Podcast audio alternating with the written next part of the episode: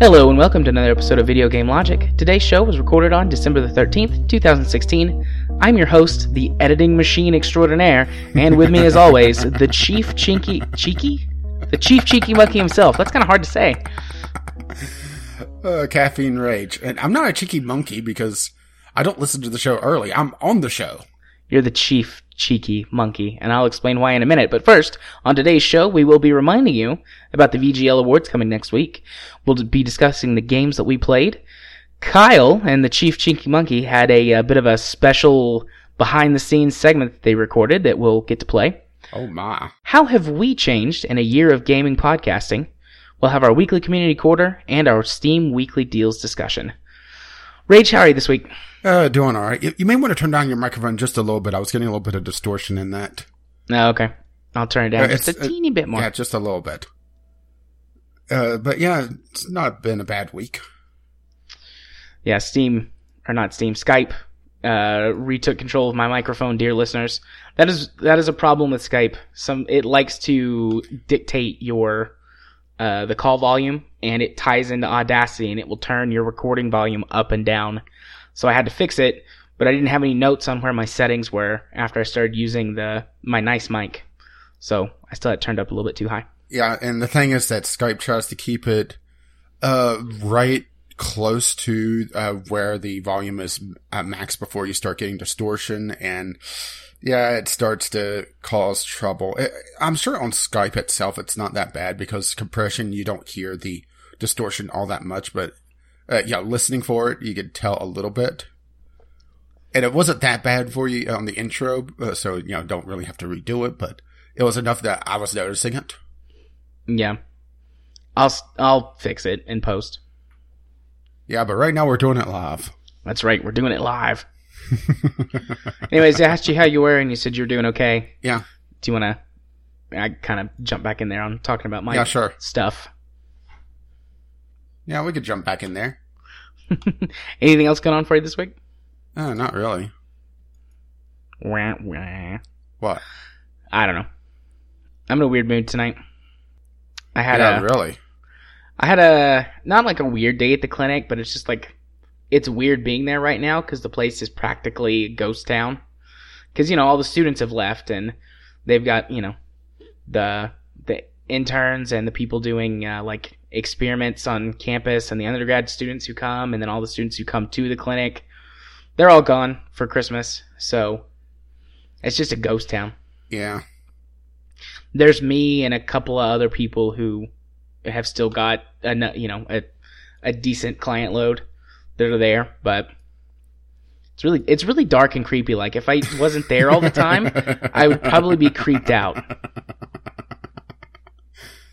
Uh, uh, But a a good therapeutic uh, experience, huh? A dark, creepy room with a naked guy, wink.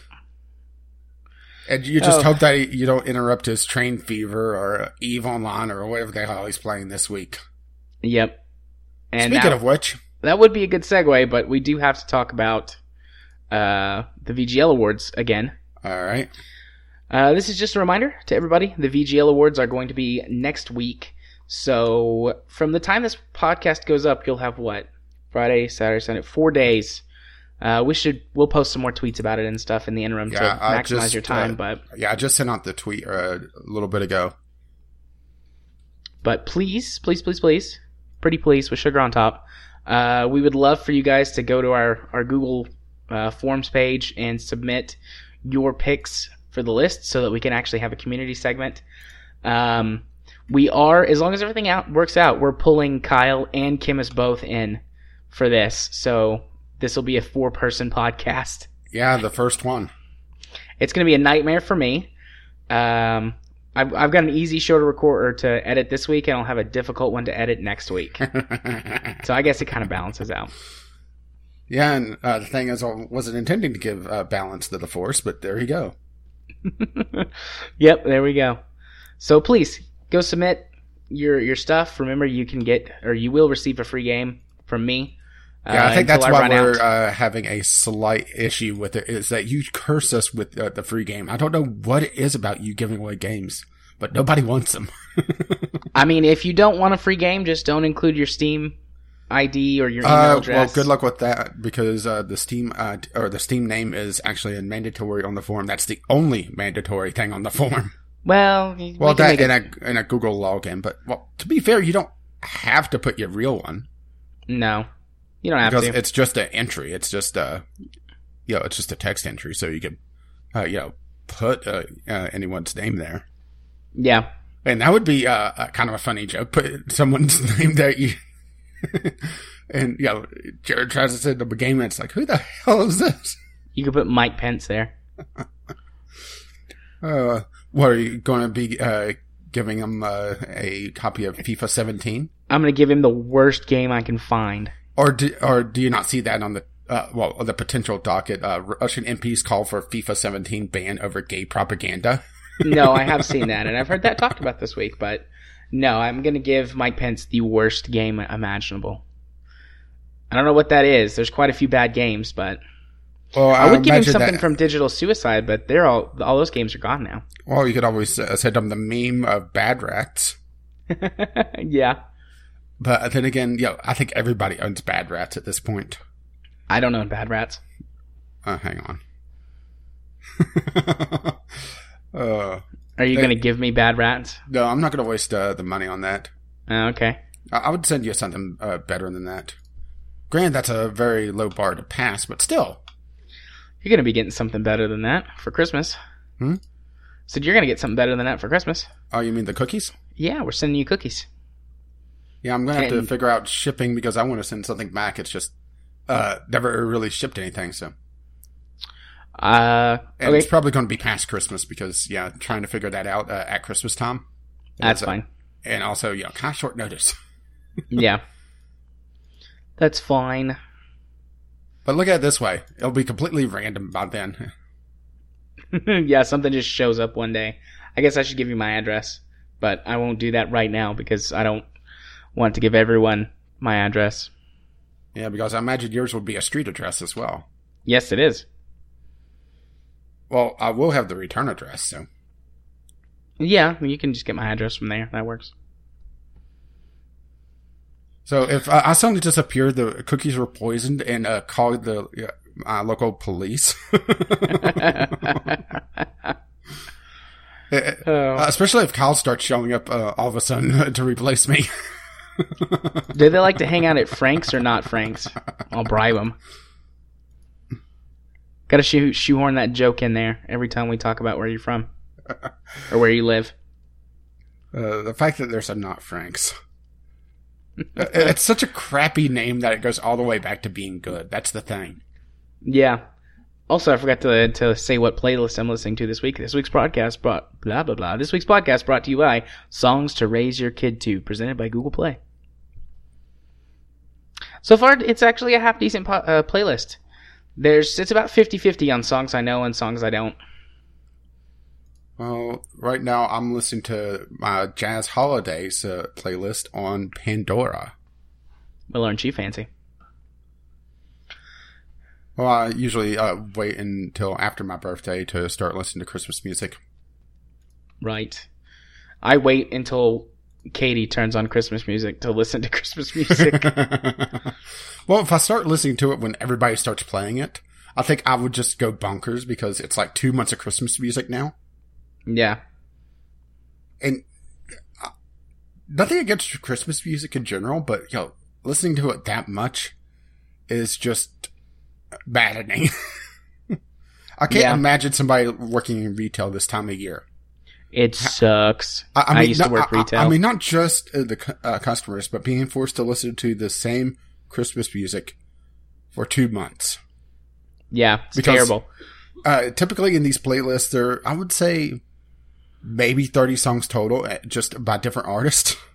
Yeah. Well, at least where I worked, I worked at Lowe's, uh, and there was essentially like a Lowe's playlist that they had, and it was maybe 50 or 60 songs. You'd hear the whole playlist two or three times every shift. and they had like they had one playlist per season, so you'd get about three months of one playlist, three months of another, three months, and then three months. And the Christmas one was always the worst. Yeah, I'm sure that there's some sort of psychological experiment we could uh, derive from this. Don't work retail unless you have to. Oh wait, that would be the That, that's The the, hypothesis. hypothesis. Hmm. Uh, th- this is something for you to work on, I guess. You know what else we should work on? Talking about the games we played this week. oh, Gotta bring it back. Gotta bring it back. bring it All right. back. Yeah, yeah, back in black. Well, uh, well, in politics now, orange is the new black. oh, let's not do politics again. That was already like 10 minutes before we even started the episode proper. uh, Franken uh, episode content that will uh, maybe eventually play because we've been really good lately about getting content out. Yeah. well, we've always been good about getting content out. It's just, you know, getting fresh content out. Yeah. Instead of getting the leftovers out and putting them out and reheating them. I like leftovers. Yeah, uh, well, I do too, but it also really depends on what it is. I mean, a leftover mashed potatoes, not as good. You've never had my mashed potatoes. They're just as good. Oh my. Uh, now, are we still talking about a vegetable here? Well, speaking of vegetables, we could talk about maize. ah, you see what I did there? Oh, See what I did there? yeah, um, but unfortunately, that's not my first uh, thing on the list. I know, but it was the the best pun slash segue.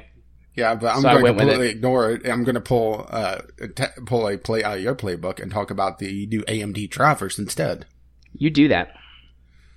Yeah, the new AMD Relive or Relive. It, I've heard people say it both ways, actually. but I've heard most uh, Relive uh, uh, drivers. Mostly uh, a new feature in them, uh, essentially adding shadow play to AMD cards. It's been really interesting toying around with it for a couple of days uh, over the weekend. Uh, you haven't installed these yet, have you? No, I intended to, but you know, like like I said in pregame, I've been working a lot, getting ready for the in-laws to come over. Yeah. They're going to be here tomorrow. Well, on Wednesday for those of you listening. Yeah, so that would be two days ago. Indeed, they came Unless you're over a two days ago. monkey. They But- come over. They came over sometime in the past when you listen to this recording. that covers all future listeners. Well, unless uh, they uh, are listening from an alternate dimension and the, your uh, relatives never go there and uh, you go to your relatives instead. An alternate dimension where the alternating Christmases are alternated. You know, it's like that one episode of Futurama where all the coin flips are uh, uh, reversed. Never seen it. Yeah, with the gold bender? Nope. I've Oh. seen, I think, the first season of Futurama, and I like it. I just have never watched any farther. Well, I didn't, didn't really watch much of the uh, latest uh, uh, uh, Comedy Central uh, Futurama seasons, but I love the old stuff on Fox. I have a question. Do we just keep derailing to try and pad it out? I mean, we don't need to. We can well, that's move the on. thing. We're not even trying to pad it out. that's the thing. It's just uh, random bullshit naturally. So, okay, AMD uh, Relive drivers. Uh, the main thing about this uh, is uh, adding the shadow play, which I did test a little bit, and I'm actually really impressed with them. For the most part, I do have a couple of issues. One, a wishlist feature, and one that is actually going to prevent me from using these until they fix it. Okay. Okay, my wishlist feature is uh, multiple uh, recording tracks on the audio. Pretty much a requirement for a YouTuber, or, or well, well, for a YouTuber. A Twitch, it doesn't really matter all that much. Uh, it, being able to go in and uh, manually change uh, volume on uh, voice track uh, as opposed to the game track, uh, just a Yeah. huge uh, game changer there. What is preventing me from using this full time as a well, I'm still going to probably use it as a uh, my last resort uh, recording solution if need be. But what's really preventing me is okay when you start the recording. Uh, you, you know, all the uh, software solutions, well, most of them, OBS actually doesn't have uh, some sort of overlay that it puts on the uh, game and lets you know you're recording and, you know, uh, depending on the thing, uh, what the frame rate is and that sort of thing. Pretty standard stuff. Yeah. Okay, AMD has a timer in the corner that starts counting, which uh, is kind of nice because you could uh, see at a glance how long you've been recording or streaming or whatever because this also has a streaming solution built into it. The thing that drives me absolutely bonkers, it records that timer. Oh, that sucks. Now, thankfully, it's just a little timer in the corner, but it, it's almost like watching somebody do a video with an unregistered Bandicam and you see that watermark on it. Yeah. It drives me absolutely bonkers. I'm usually not OCD about these things.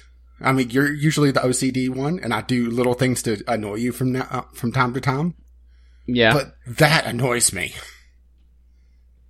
You know, just that timer, especially since usually when I record, I let the recording run uh, five to ten seconds uh, before I start talking anyway, just to get a nice uh, background noise level to be able to edit out later. yeah. And since I would be running a uh, usually uh, Audacity in the background to do a audio recording, which oh you cannot turn off uh, the microphone recording either. But I could just set it to my headset mic and disable that. So yeah, that's not really a problem, but it's you know uh, uh, an annoyance. Yeah. Shadowplay had those exact same problems too, except Yeah. instead of a timer, it had like a little recording dot in the corner and it would record the dot. Oh. I mean, I think the timer is actually worse because the timer wouldn't be correct. And Yeah. if you do any editing, that makes it even more incorrect. Yeah. But that said, performance wise, it actually does really well. Just right out of the box, I didn't change any of the settings just to see how it did. And I picked a, you know, a game with a lot of motion. I uh, started recording some Dirt 3. Uh, know, uh, all the, uh, dirt clouds on it and, you know, fast motion of the car. You know, it seemed like a good uh, idea to test out the bitrate and how it handled. Uh, didn't have any, frame rate hiccups, which I wish I could say for the next two games I'm about to talk about. um, and, uh, it looked absolutely perfect at 1080p recording, which I usually record 720p, mostly just to save, uh, file size. Because, yeah, uh, 1080p recording, raw recording, takes an absolute ton of drive space. Yeah. Uh, and uh, usually, whenever you want uh, you record, you want to try to do as raw recording as possible, because, well, for one, it's a better uh, image quality usually. Uh, you know, Yeah. less compression, but also the fact that you're not using extra computing power to do the real time render and uh, offload it. So, uh, uh, the uh, Relive uh, recorder looked really good. It had a small recording size as well. Uh, comparable, I would say, to my DX co- uh, t- Tori recording, or actually not even that. It's uh, even smaller than that, if I recall correctly, at a 720p. Granted, I didn't do a full half hour recording session just to compare the two. Uh, and I probably should have, but you know, it's uh, small enough that it wouldn't make that big an impact. Yeah. I'm gonna give it a shot, but it probably will not take over XSplit for me. Yeah, for me, it's going to be my uh, tertiary recording solution. It's going to be uh, first there's Dxtory. If that doesn't work, OBS. If OBS doesn't work, uh, then it is uh, Relive. And if that doesn't work, I'm just going to shoot it with my cell phone. that would be preferable to using the Windows Game Recorder in Windows 10. I don't think I even have that installed, or if I do uh, have it disabled. Uh, is that the Xbox app? No, it's a it's a separate thing. It's built in, but you can turn it off in the settings. Um, I don't know if you can uninstall it, but you definitely can turn it off. So you've probably turned it off.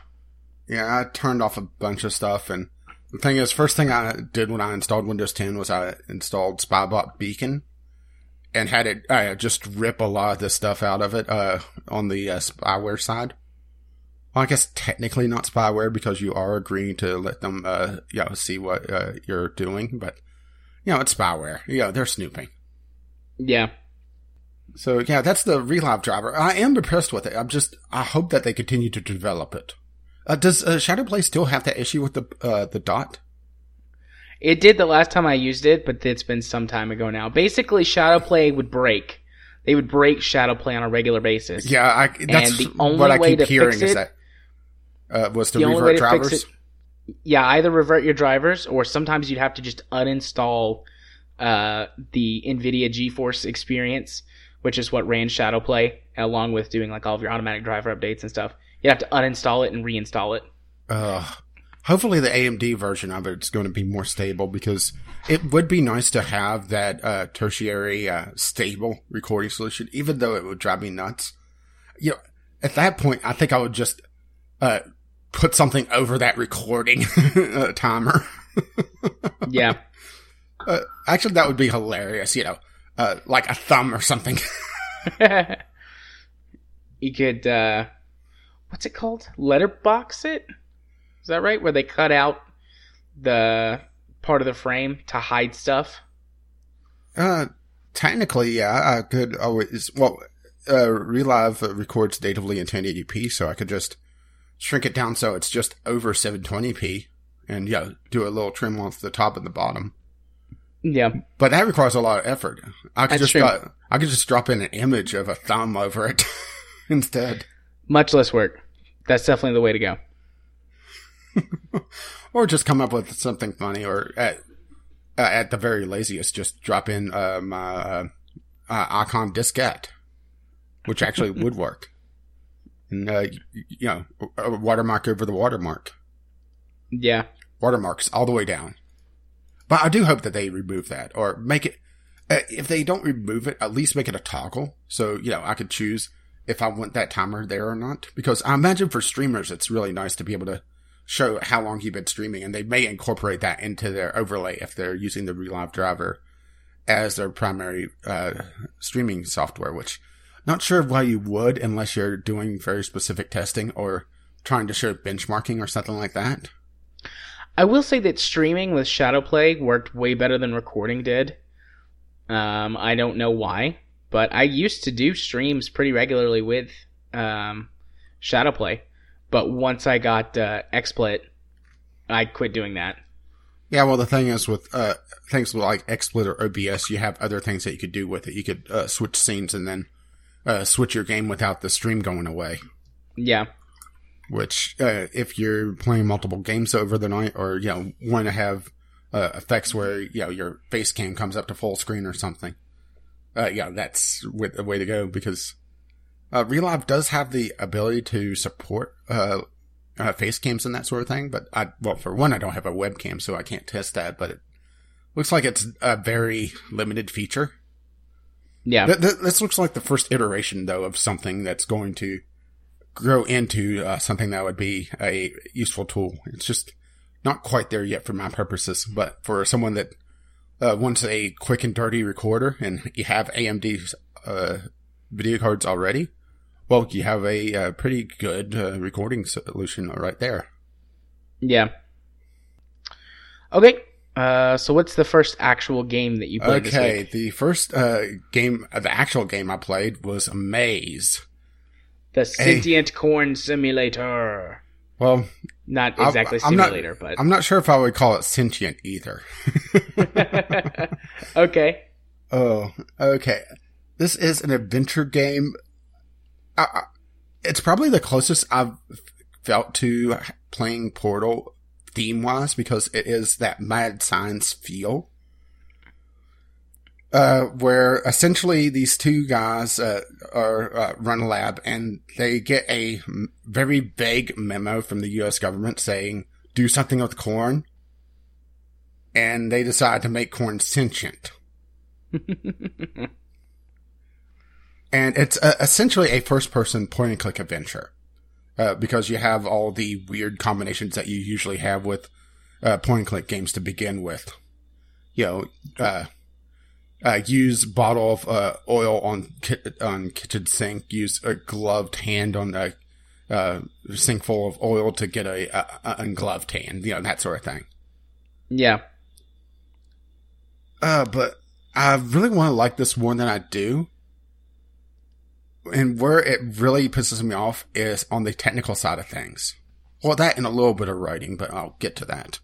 the technical side of things is that the frame rate is fucking unstable. I was uh, sitting there watching my frame rate on a static uh, scene. Yeah, me just standing there, not even moving the mouse. Very uh, upwards of 15 to 20 frames uh, per second. So many frames. Uh, going from uh, uh, just over 60, dropping down to under 40. That's pretty rough. And I'm not sure if it's just my setup because I do realize that my processor isn't as strong as it needs to be these days. Uh, but yeah, it, this is an Unreal 4 engine game. So yeah, it's not that processor intensive, if I recall correctly. Yeah. And it was running my RX 480 at full blast. So it was definitely the graphics card. It's just one of those things that I'm not sure if it's just unoptimized, if it's if it just doesn't like my setup, which is very possible because I didn't really see a lot of people complaining about it, or if I was sensitive to it because it was actually starting to give me some simulation sickness. The combination of the highly unstable frame rate, the fact that you have a very exaggerated head bob when you move, The god awful motion blur. Uh, well, I didn't notice the motion blur that much, but it's also a very slow paced game. Yeah. But what what really got it for me is a very narrow field of view. I'm Yeah. I'm estimating somewhere in the uh, ballpark of seventy to seventy five. Yeah, it's too low.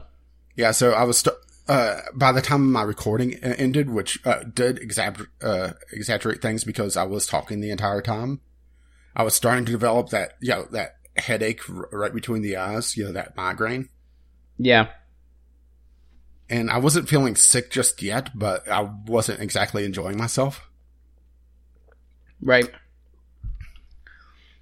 Some of the videos that I've seen have highlighted the the motion blur in combination with the really small field of view, uh, causing a lot of motion sickness. Well, I wasn't really looking for motion blur, so I could have just been missing it. Well, the thing is that it was really going to be hard to tell because another technical aspect that I was having trouble with was that there was a very apparent cutoff point of the of the uh, uh, uh, detail limit.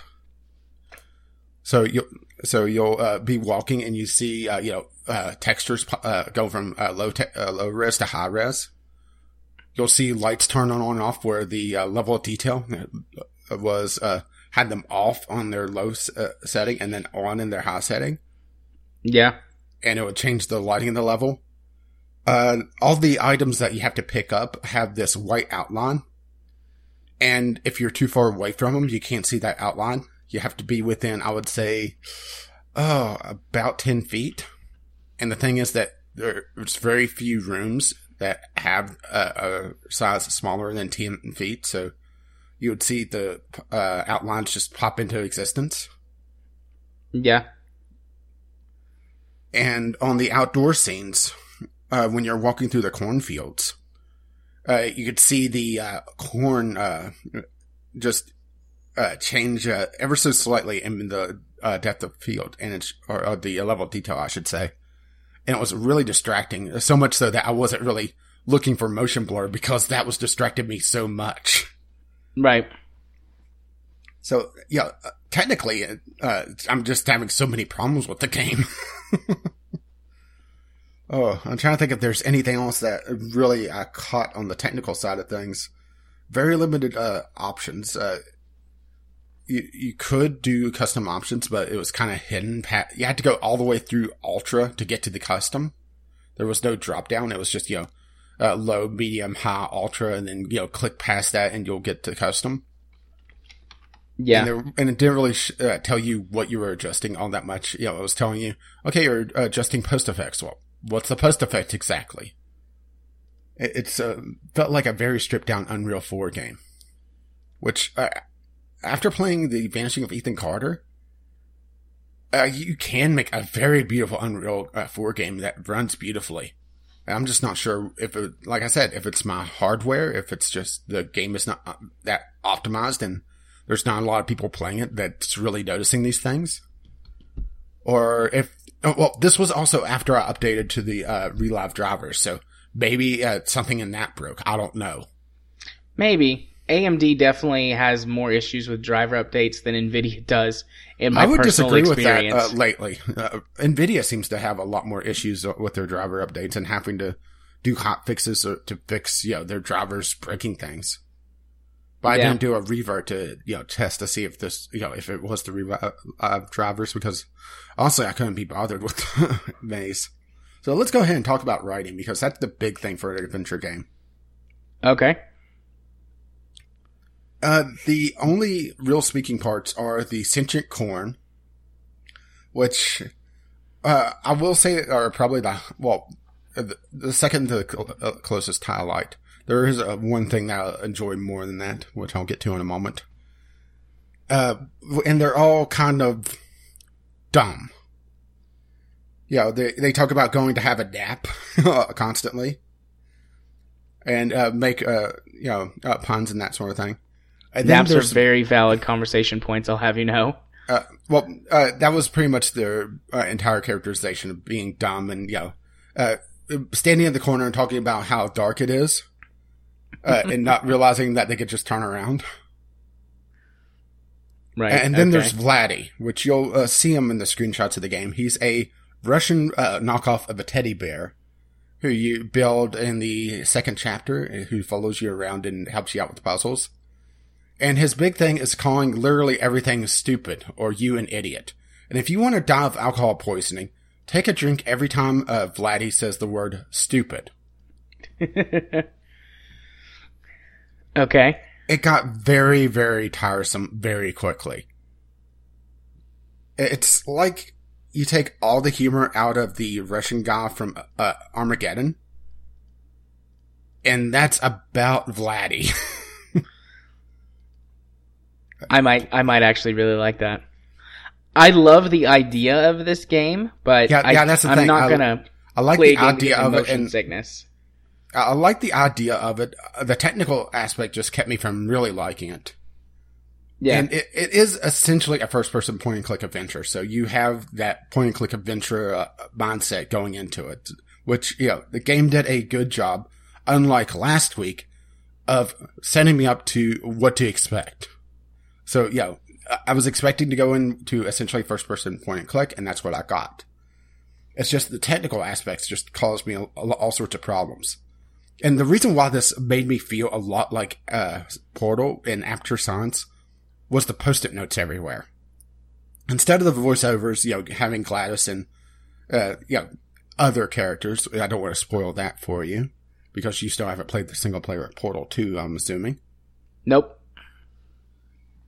Uh, you'll see post-it notes all over the place of the two co-founders, Bob and Ted. okay.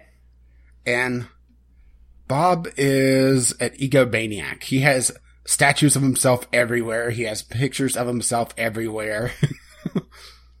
uh, and, uh, you know, every time that there's a, uh, mention of both co-founders, he always makes sure that he plays up his part. Uh, uh, in the first time that you go into the actual facility in chapter two, about an, I would say 30 to 40 minutes into the game, uh, which the the beginning of the game is very slow. It has a very slow pace. It uh, does a lot better once you get into the actual facility, but it takes a while. You'll see. Uh, I'm pretty sure it's Bob and Ted. Uh, Bob's. Uh, well, if it's not, then yeah. Uh, I know one is Ted though. So, uh, Bob's portrait, and he has all his titles. You know, his MDs, his Esquires, and everything. And then you see Ted's portrait, and it's just yeah Ted's name. And then scratched under it as his actual titles, where I'm assuming Ted actually had to go in and do it. and let's see, there's uh the you know the famous picture of Napoleon riding a horse. You know, uh, you know what I'm talking about? The, Yeah. that famous portrait. Okay, only instead of Napoleon, it's Bob's face, and they put Ted as the horse. nice. and the and all the post-it notes uh, talk about well bob wants to essentially make this top secret government facility into a tourist trap. Yeah, make it a resort make it a theme park. Yeah, make it a hotel. And you see brochures you know welcome to Redacted, and you know, just the a black uh, censor bar. hmm and uh, Ted's post-it notes are always calling uh, Bob uh, some sort of version of idiot or uh, buffoon, which on this I uh, could uh, appreciate. For one, they use different synonyms. it's not stupid, you know, literally every 10 seconds. Uh, whenever he's, uh, uh, yeah, reading the post-it notes. And he's pointing out, you know, how foolish it is to think that you could build a hotel out of a top secret facility while it's still operating. And, uh, let's see, Bob loves to also build various lobbies. So you'll, uh, you'll, uh, go down a couple levels and you'll see the same lobby again. Which I realize is, uh, yeah, reusing assets, but at the same time, it makes sense uh, in a gameplay or a story perspective, you know? Yeah. Uh, and it's, uh, and you'll see a post-it note from Ted. Another lobby? How much are these things costing us? so story-wise, I really, uh, like that aspect of it. And that's why it felt very Aperture Science to me. You know, that crazy, uh, uh, uh, uh CEO that, you know, wants to do his own thing, but really can't.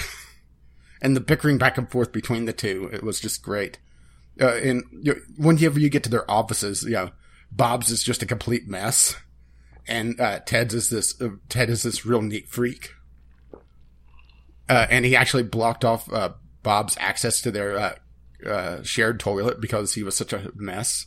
So he actually stole uh, uh, Ted's key and copied it, and you just see this uh, path of trash going around through Ted's office and in.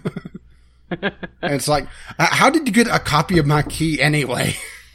so just this constant bickering back and forth, and you never hear them, or at least the four or five hours I played this game, uh, audio wise. It's all, you know, just interacting with them, uh, through, uh, just post-it notes and finding brochures and, uh, various things that you can pick up to get more lore wise. So like I said, I really want to like this game a lot more, but it's all the technical aspects that are just holding me back from really uh, recommending it. Right. Uh, if you know, maybe you should try it out and see if uh, the mo- uh, motion blur and all the narrow field of view and everything triggers some sort of uh, simulation sickness with you. But I would say that probably on sale because yeah, it's. I, I was actually probably getting close to the end on my review.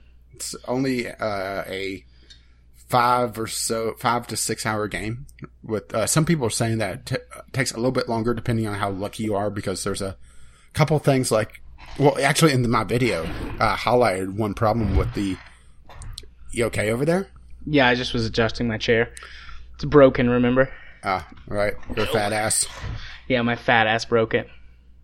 Uh, there was uh in the video uh, highlighted uh, on accident completely uh, that one item that you need to, uh, to continue on, which you have to get all the items and continue uh, to, well, outside of the lore items. But the thing is that the lore items and the progression items have the same outline. So you could be picking up something thinking that it's going to, you know, help you solve this puzzle. And, you know, it's just, you know, a brochure talking about, you know, welcome to redacted. Right. So, uh, that could be a little frustrating, but, uh, this piece of tape that you need to, uh, get a fingerprint to uh, unlock uh, uh, this thing. It was a white outline on a whiteboard, and the tape was cellophane. Yes, so you couldn't see the tape. Right. So, and Nice. only, only way to really spot it was that the fact that the white outline went over the uh, edge of the whiteboard just ever so slightly, or if you moused over it and you saw the uh, word tape. and I just completely by random chance found it. Well, that's definitely point and click for you. Yeah. Yeah, but up until that point, it hadn't really had the uh, the pixel hunting aspect. There was only, I would say, one thing that would have been even close to it, but uh, uh, hint wise, uh, with the uh, items and the logic of it, you know, it made sense. You had a broom, and and one of the silos there was this pile of uh, grain, so you know, it makes sense to use broom on grains to find something under the grain. Right. Cool. So I, I think that's Maize for you. It's like I said. Oh, and it is a very pretty game for the most part. There are some really gnarly textures on some of the random items around, but I have no idea what was causing the frame rate issues. And the fact that it was so unstable makes me think it's the game and not my system. Because usually whenever, you know, it's a, a system bottleneck, it's a fairly consistent, uh, low frame rate. Right? Yeah. Usually, yeah. Yeah, but the fact that it was such a wide variance, 15 to 20 frames per second on a completely static image. I would guess poor optimization. Either that or it just really didn't like your system for some reason. Yeah. I mean, there's really was- nothing you can do about either of those Yeah. issues. Yeah. I mean, it was still mostly playable enough for the video, but, you know, was not, I was in, I was not enjoying it technical, on the technical aspect. Yeah. So, uh, speaking of uh, games I didn't like on a technical aspect, let's go on to the other game. Oh, okay. Assassin's by the way. Creed 3. Uh, thank you for ruining it. Always. Oh. This game, okay. I have not played an Assassin's Creed game since Assassin's Creed. Okay. And there's no follow up to that. There's no numbers, there's no subtitles. The last Assassin's Creed game I played was the very first one. And I went into this wondering how long it would take me to get bored or, yeah, l- completely lose interest. Um, it was about the end of the opening spiel where they just kept going on and on about the story and never really explaining what the hell was going on. Are you talking about the very beginning where you're Desmond and you're going down Yeah. into that cave? Okay. Well, well, uh, it wasn't even the cave. It was the opening cutscene, and they were talking about uh, the Templars and whoever else. And it was just okay. I have no idea who the fuck these guys are. I barely know who they are. Uh, just know, by osmosis of you know uh, reading about video games, but you're not explaining anything. So someone coming into Assassin's Creed 3 that doesn't know the story, which, uh, yeah, it turns out that, yeah, it doesn't really fucking matter because didn't Ubisoft announce that they were cutting the, uh, the, uh, Animus, uh, storyline out of the next Assassin's Creed anyway? uh, Or there wasn't going to be a conclusion to it now? I, I remember reading something about that. I don't remember that, but it wouldn't surprise me. Nobody really likes the the non like except for in Assassin's Creed 4 where they or, yeah, Black Flag where they used it as like a joke. Nobody really likes the Animus stuff. Yeah, and, uh, it, they, uh, laid it on rather thick on the opening cutscene, just, you know, uh, just going on and on and on. It, it was sort of like you with the, uh, Divinity Original Sin where, yeah, we hit the really talky pick. Yeah. It's only thing, it, only difference was that I had no idea what the fuck was going on. And honestly, really couldn't care. That's the thing. Okay, so finally get into the uh, uh, actual gameplay cutscene, and I start notice, huh, my frame rate's a little low. Not a good sign. Now, mind you, I'm running a uh, FX 8350 with a uh, RX uh, 480. I realize processor needs to be upgraded, but yeah, not a lot I could do without going to water cooling because the next uh, step up on the FX chips pretty much requires water cooling because they turn to space heaters. Okay. So pretty much all I could do uh, outside of just swapping out motherboards. Uh, so I was getting uh, you know, 50-ish uh, FPS. Yeah, not pl- not bad, but uh, a little bit of fluctuation. Then I get to Boston. Oh, Boston. I was getting 20 to 30 FPS in Boston. Uh, That's so- rough. yeah. And the thing is that I did some searching online. It's just the game is terrible with AMD hardware. And there are some fixes, but the thing is that I was not enjoying the game up until this point already. Uh, the uh, ship crossing was a to be a very boring sequence. I could definitely understand that, but I had a lot of fun playing like weird games with sailors. Yeah, well, and then uh, did you play any of the board games?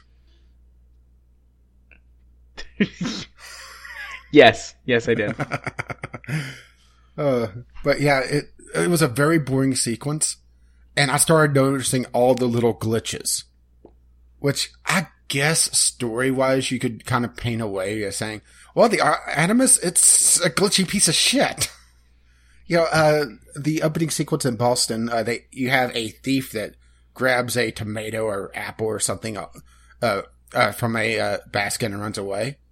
Well, at one point he drops it and it just floats in the air.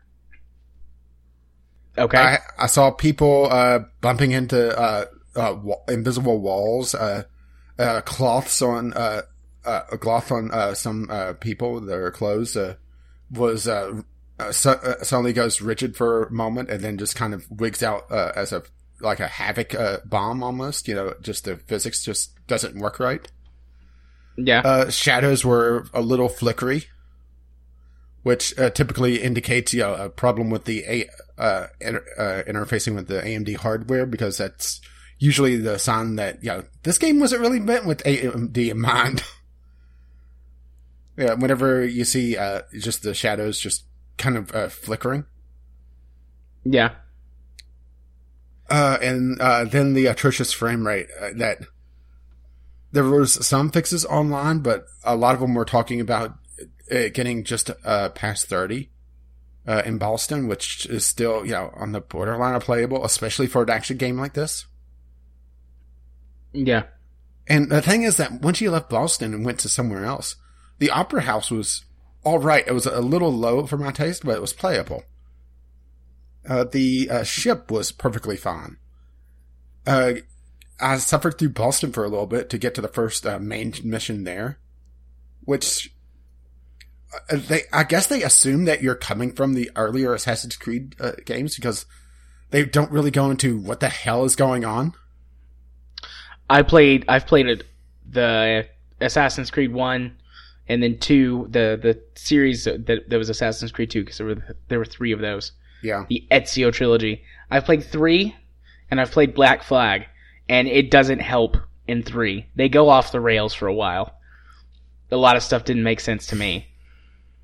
Okay, so uh, I stand corrected there. But yeah, it's just I had no idea what the hell was going on, and I was having technical issues on top of things, and it was just I couldn't be. Uh, it was going to take me longer to try to fix them to make the game even semi-playable than I was willing to even put into it because I wasn't enjoying myself. But the thing is that it was a free game, so there you go. Yeah. Um, I want to ask you a question, and this is not about Assassin's Creed 3, so if you have, you know. Oh, so it's probably going to be uh, my system uh, suddenly having issues with two games in one, one week. I, w- I just, I want to ask you a question about your processor. Yeah. So I'm sitting here looking at this. It's an 8 core, 4 gigahertz processor. Mhm. I mean, I know it's on running AMD's. Is it running Bulldozer or what's the other one? Piledriver? I'm pretty sure it's a bulldozer driver. Or, Okay, so I know Bulldozer is has got some inefficiencies, but I mean, still eight cores, four gigahertz. How does your processor struggle, man? Uh, Your processor should, at least on paper, be Well, the thing is, roughly twice as powerful as mine. Because I've got Well, an i5. it's just the way the uh, uh, the uh, that how they do things because it, it's uh, weaker on a single core, but it's stronger whenever it's multi-core. Right. I guess that makes sense because most games, even nowadays, don't properly use four cores. Yeah. See, AMD was really banking on uh, more multi-threaded games. and that is just now starting to catch on. Yeah. Yeah. Yeah, so Okay, I'll be that makes sense. so I'd be so I'd be able to play things like Kerbal a lot uh, better than you because I would be able to throw more cores at it. Even though Right. it's technically a, a quad core with uh, eight logical cores. Right. Well, okay, yeah, that makes sense because the i series uh, has got really strong single core performance, which is what matters the most in games from, well, now all the way back. So But the thing is that you know, it shouldn't be struggling this much on on a game like Assassin's Creed. It's Yeah. just inefficiencies and not building for it, and it's more the uh, graphics card in this case. I, I think right. because it was just uh, them talking about AMD graphics cards having trouble with how they built Assassin's Creed, not processors. Okay. Yeah, because AMD and NVIDIA use drastically different architectures for their graphics cards as well. Yeah. which is why AMD once uh, DirectX 12 came out and Vulkan, which really utilizes uh, more uh, more what is it multi asynchronous compute Uh, I Yeah. think so. better uses utilizes asynchronous compute, which the AMD architecture better supports. That's why AMD cards right now are are killing NVIDIA cards in DirectX 12 games. Yeah, just wait till the RX 490 comes out. Whew. Yeah. well, I mean, the I can wait because I yeah. can't afford one, but Uh, well, the 480s are are already uh, kicking ass. yeah, Uh, the 480 and the- is is and still the the, best. driver, the, Oh, the sorry, ReLive driver actually uh, gave another, oh, I want to say, uh, eight or nine percent performance on games like Shadow of Mordor. Picked up a lot of frames per second. Dang. Yeah, I need to get those drivers in. Uh, uh, uh, continue talking. I'm going to look this up. Okay. I don't know what I can continue to talk about because I kind of made my point. I guess I can just vamp, Uh, you know. you leave it you in. going uh, completely off topic? Nah. Let's see. Uh, I'm trying to find the exact uh, frame rate here because yeah, it's it was rather impressive. Uh, I haven't done actual testing. I have uh, Shadow of Mordor installed, which it may be my next game once uh, I'm done with Space Marine. I'm kind of torn between that, another game, or maybe just uh, be, uh, doing something completely different as well. Because who knows, right? Yeah. Shadow of Mordor is great. I played it on Xbox One, but I mean, still they they did a good job optimizing that for a console, so it was very playable. Yeah, I'm not sure if I'm the- going to play it with a gamepad or uh, uh with a mouse and keyboard. I'm a little uh, torn on that. Mostly because uh, it will have uh, archery segments, and I typically like to do range combat with mouse and keyboard. Yeah. Let's see, I'm still trying to find this. Well, while you look, the uh, I, I was gonna say the RX 480 because we were talking about the different kind of power levels of graphics Mhm. cards. The RX 480 is still the best performance per dollar. I've actually heard on the people say market that the, uh, the, the 470 is uh, beats it barely. Well, it depends. If you can, maybe it's been long enough where you could actually buy a 470 at the correct market value, Mhm. but uh, they still had inflated prices and were only like ten or twenty dollars cheaper than the 480s, and the 480 had markedly higher performance values. But I mean, if prices have finally settled settled into the actual Yeah, the, retail yeah. There's price, been actually uh, really good uh, deals on the 480 uh, in the last few weeks.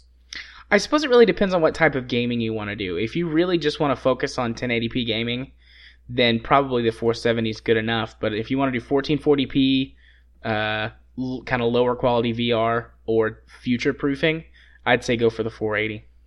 Yeah. Let's see. Um, uh, they are claiming a seven percent uh, performance increase in Shadow of Mordor, seven percent in Batman: Arkham Knight, four percent in uh, Deus Ex: Mankind Divided, six percent in Overwatch, and an eight percent increase in Ashes of the Singularity. And those Dang, are just games that they pulled out. And the thing is that I was getting a uh, 90 FPS on ultra settings in Shadow of Mordor. Yeah, Shadow of Mordor was really well optimized though. Yeah, They did a good job on that PC port. yeah. So I'm probably looking at I would say five or six FPS increase. Yeah, which is always nice to have. More Well, of FPS course- is better. Uh, well, uh, doing the benchmark, going through town, uh, I'm still above 60, but once I'm outside of the town on the benchmark, I jump immediately to 90 to 100. So it's, uh, but still, you know, even, uh, 60 FPS, uh, in the very, very dense, uh, area of the uh, benchmark, which they make it so that that is like nightmare scenario. I mean, that tells you, yeah, my computer isn't a slouch. It's just I'm running into really unoptimized games right now. Yeah, before your the main problem you had was you had a really, I mean, not a crappy, almost said crappy, but that's not true. It just was old. yeah, the, an the old the- graphics card. yeah, the 7800 series actually is still fairly decent if you uh, start cranking it up uh, and doing overclocking with it, which I wasn't as much as I could have.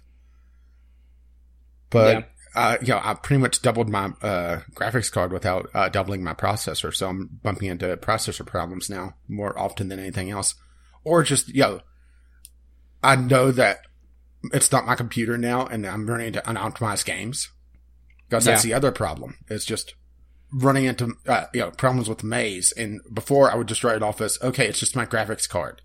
Now I know better because my uh, graphics card is in I would say the top fifteen that you could get right now, uh, power wise. Yeah, definitely. I think that's about. I think that's a fair assessment. Might even be top ten. Uh, it really I mean, depends on how, how, you stack things up because it's uh, the top of the line for AMD right now. Yeah, yeah, it is the, the top for AMD. The, until the 490 comes out uh, early next year. Yeah. So it's not a power issue there. By the way, everybody, welcome to the PC hardware portion of the podcast. right in the middle of our games discussion. Uh, well, look at it this way: they can always skip immediately to your games. I suppose. I like to talk talk shop. I've got plenty of people in my life who can talk to me about video games, but very few people who can talk to me about hardware. Oh, there's my kit. So, well, there wasn't uh, a spring. Well, I, I actually hit the mic instead of the spring. Do you want a spring? I can flick the spring if you want. Oh my! There you go. El Kabong. Yeah. I mean, I will say that I don't. Uh, know my stuff as well as I should if I wanted to do uh, like a hardware section of the podcast, but I know enough. Yeah. And I built my computer and uh, upgraded it, so I know enough to be able to take it apart and put it back together. Yeah. I built. Did I? I don't know if I've told you this. Oh, no, I built my. I built my father-in-law's uh, Christmas present, which was a new PC. Um, it was originally, well, I mean, it is still intended to be a media center PC, but mm-hmm. I was talking to him the other day about what kind of computers he has in his house. Cause I mean, he's an IT guy. So he like builds all kinds of computers and runs like a little server farm and stuff. And he was, he's walking me through. And I realized that this PC I'm building him is now like, going to be the most powerful PC in his house. Because he and hasn't it, upgraded? Because he hasn't upgraded in forever. Well, if you're uh, really, if you're not a gamer, you don't really need to upgrade your computers all that often. No, that's true. I mean, every you know, every time he needs new storage, he'll just grab some hard drives that you know that that they're not using uh, at his job, and he'll bring them home and pop open one of his PCs and jerry rig it together, and then there yep. you go. There's more space on his home server. So, yeah, hard drive uh, standards haven't really changed uh, all that much. It's just storage. Yeah. Uh, they haven't changed in, oh, I would say a decade, really. Yeah, he's getting that PC bug it or that PC gaming itch though. Like he used to play PC games a lot, but you know, kids and and mm-hmm. life and work and stuff got in the way, and it was not really like it wasn't as big to him as it is to like us. Yeah. Uh, but he's getting back into it now that all the kids are gone from the house, so he might actually use this as a, gaming PC. Ah. I don't know. We'll see. It's the hard drive's kind of rough in it. I went uh, for storage capacity and uh, low speed because it was just supposed to be a media PC. Yeah. So it's only got a 5400 RPM hard drive Ugh. in it. Yeah. Which well, is rough well, for, for, gaming. Yeah, for uh, video, that's perfectly fine. Yeah. Uh, yeah, my upgrades right now, I'm looking at second monitor probably January to February. And then it's going to be upgrading my data drive. That that's the next thing. Uh, my data drive is absolutely ancient and it needs to be upgraded, but uh, it's going to be monitor first because yeah. Monitor gives me some more options and also makes editing a lot easier. Yeah. Over my Christmas while the the clinic's closed, I'm gonna finally pull that SSD out of that uh, PC I've got and put it in mine and reinstall Windows. I need to buy a hard drive though for the other PC because I intend on turning it into a server machine. Yeah, you've uh, seen how fast I uh, reboot. Yeah, I mean I've used SSDs before, but I didn't put one in this machine because when I built it, they were hadn't quite hit that tipping point where you get a decent sized one yeah. uh, at a reasonable price. Uh, you know, you could buy like a 120 gigabyte one or whatever, not too bad, but I want at least double that. You know, 256. I'd like 512. Uh, yeah, see, my uh, SSD is still fairly tiny. It's uh, 110 gig. Uh, well, uh, after formatting and everything, Yeah. which is enough for Windows and a couple games. Yeah, well, the one that I've got in in that PC in there that I'm going to take is 256 gigabytes. So, I mean, I, I didn't have to buy it either, so that's nice. Yeah, my overall plan uh, is second monitor, upgrade my data drive, and then I'm probably looking at. Uh, well, I'm gonna watch the price of SSDs, and if an, uh, they come down again, uh, or, or come down further, I'm probably looking at getting a large SSD for uh, a few games. Uh, Yeah. uh, and that's going to be like my last drive I could get without uh, uh, getting an expansion card because I'll be using all my uh, channels on my motherboard unless I just uh, rip out the uh, CD drive, which is always a possibility. But I do like having the option of backing up. Yeah. Or the other option is I've toyed around the idea of building a render machine and using my last channel for a hot swappable hard drive. Ooh, fancy. Which actually, that bay is not that expensive. Having a render machine is nice. I mean, even though this the, my machine that it, my second machine that I use for a render machine is not very powerful, it doesn't matter. It's like you know, I do all of my editing on my main rig, and then I just uh, I've got a, a, well, I've got several network drives that can be ac- you know be accessed, and I just get everything from there and put it. Well, the other the render. possibility is instead of a render machine, uh, get oh, depending on how uh, things turn out processor wise in the next couple years, uh, get a motherboard and processor, uh, and by then just rip the guts out of my computer, uh, swap over the recorder drive, the upgraded uh, data drive, put the old data drive back into this. I use my current computer essentially as the render machine. Yeah, eight cores would definitely be helpful for rendering. Yeah, uh, granted, it doesn't use my graphics card all that well, uh, so I'm still looking at uh, when I re- uh, when I do the video uh, render of the podcast.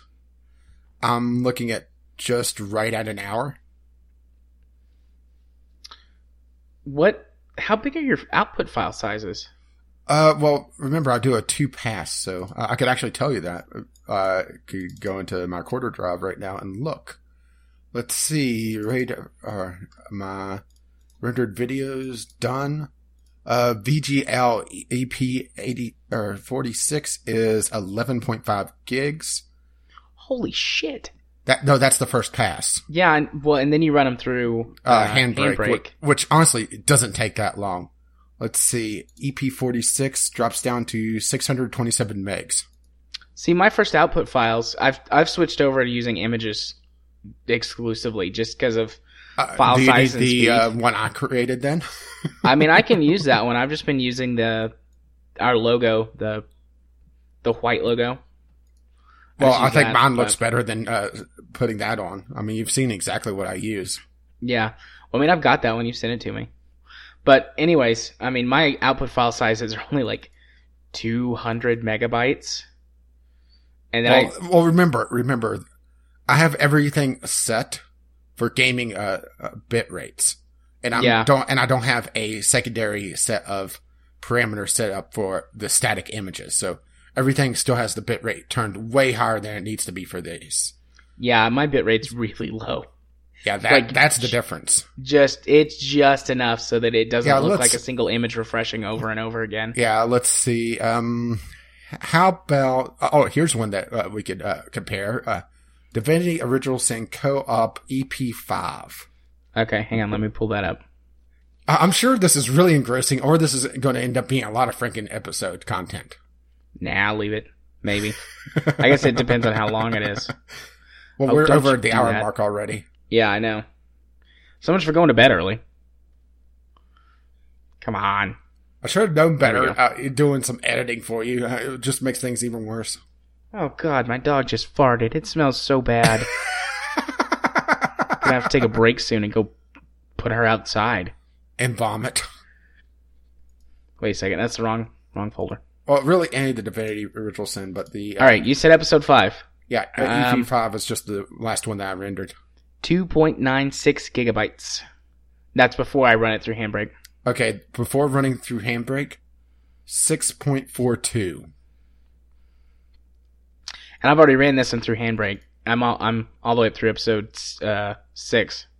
Yeah, uh, and uh, my finished is 2.14. My finished is 371 megabytes. And uh, this is also at 720p. This, yeah, mine are at 720p as well. So yeah, that gives you an idea of just how high my, have my bit rates. Yeah,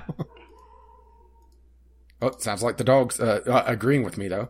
yeah, that's one of the outside dogs. Sounds like Robin.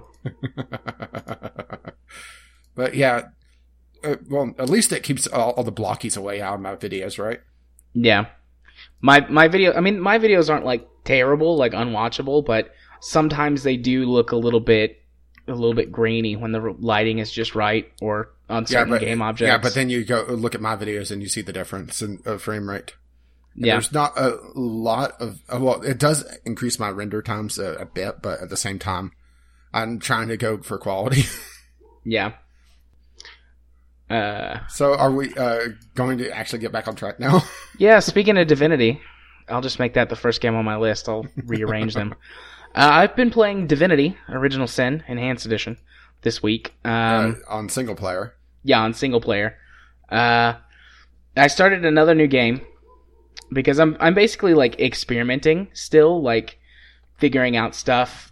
One to kind of help us along, not in terms of like story. I'm still not progressing past where we are, but Yeah. just like I'm really trying to learn the crafting system because there's a lot of really useful stuff. Like I looked up a, a crafting table, and the guy was like, "Yeah, this isn't everything." I know for sure because I've still got things that I can't seem to get because my skill's not high enough or like I haven't tried combining all the items because like some of these items are more rare or whatever. Um, but I just like kind of took a glance at it to try and figure out the logic of their crafting system, and uh, actually most of it really makes sense. It's like combine needle and thread to get um, a, a sewing kit that you can use, Yeah. or you know combine uh, some wool like two different like or combine like two different kinds of thread and you can get uh, string and combine two kinds of string and you can get bowstring and stuff like that. So it all really makes sense. And I I basically uh, I got to level five. Yeah, which you could actually use the bowstring to uh, essentially uh, sharpen bows. You know, uh, increase Yeah. their damage. It increases their damage. Um, but but I I got to level all my characters to level five, just like going and fighting stuff uh, and taking the things that they drop because you know obviously there's only certain drops you can get from monsters and animals and Yeah. looting the town. And Yeah, just imagine you did a more thorough uh, looting of the town than we did in the Oh, uh, yeah. series because, yeah, that you'd spend a lot of time doing that. Yep, I Particularly found- if you did the tactic that I did uh, on the uh, video and use one character to kind of distract someone. Yeah, I've been doing that too. I, I took what you were doing and I've been doing that so that I can uh, break into or sneak into areas and loot more stuff. And I found I don't know if they're like secret areas, but they're definitely more difficult to get to than just like opening a door and walking in. Yeah, But I found some areas that have you know lots of loot in then like a bunch of chests or things like that. oh, excuse me, missed the cough button on that one. I apologize, Rage ow. anyways, um, so I've just been looting and crafting. I discovered more kinds of food that you can make.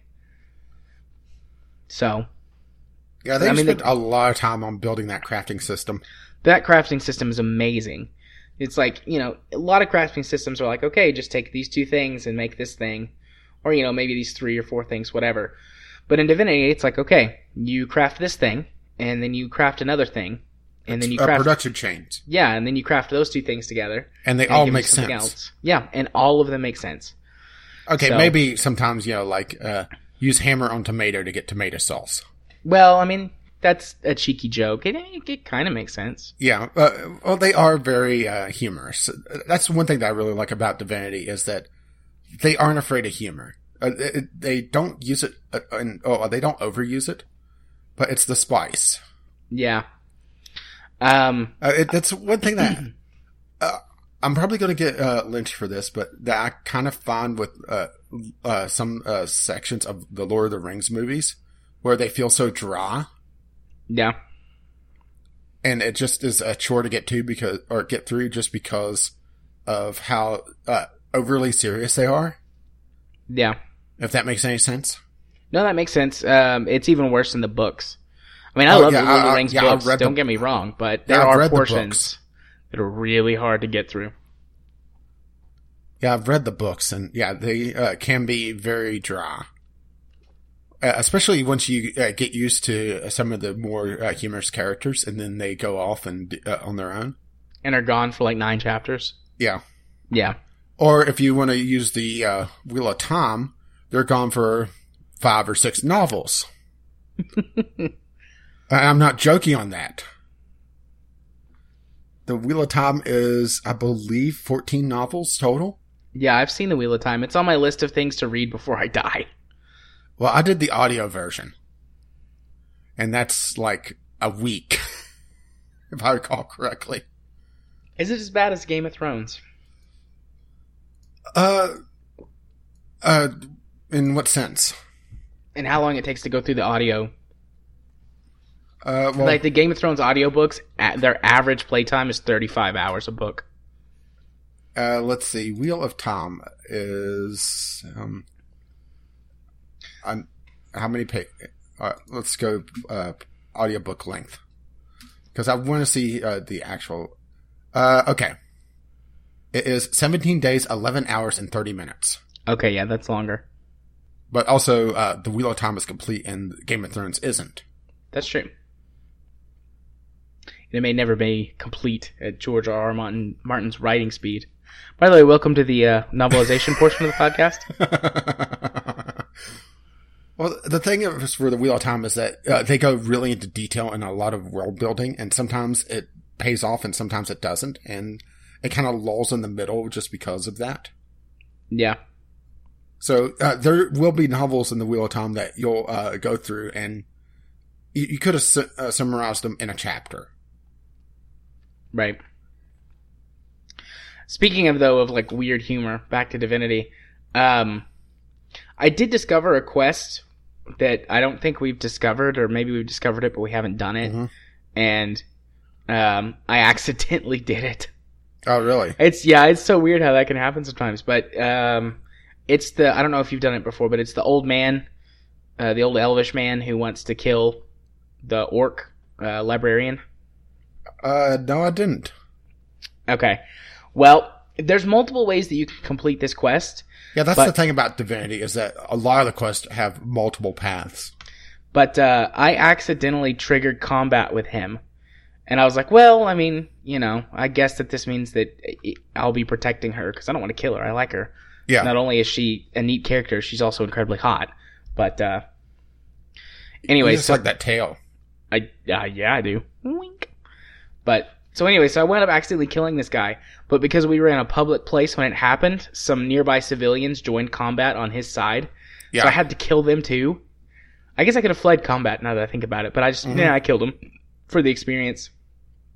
And uh, afterwards, like the two characters had a little dialogue, and they were like, "Whoops, should have not, uh, probably shouldn't have killed those civilians. That was a bad thing, don't you think?"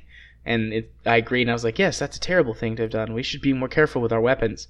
And after I killed technically three civilians, because nobody, only a couple of people knew that this guy was a bad guy. Yeah. I got uh, what was it? What's the one that's opposite of ruthless? I can't recall offhand. But it's I think it's compassionate. Yeah. I got compassionate points for murdering three civilians in cold blood. I had a good chuckle at that. I take it you really enjoyed uh, me suggesting this game. Yeah, yeah, I'm I'm really enjoying it. I love. I mean, I love crafting systems. You know, obviously. yeah, I And, didn't uh, realize that you would go overboard on the crafting. I was hoping that the world building would be enough in the combat. I mean, the world building and the combat are both great, but it's got a really in depth, intuitive crafting system.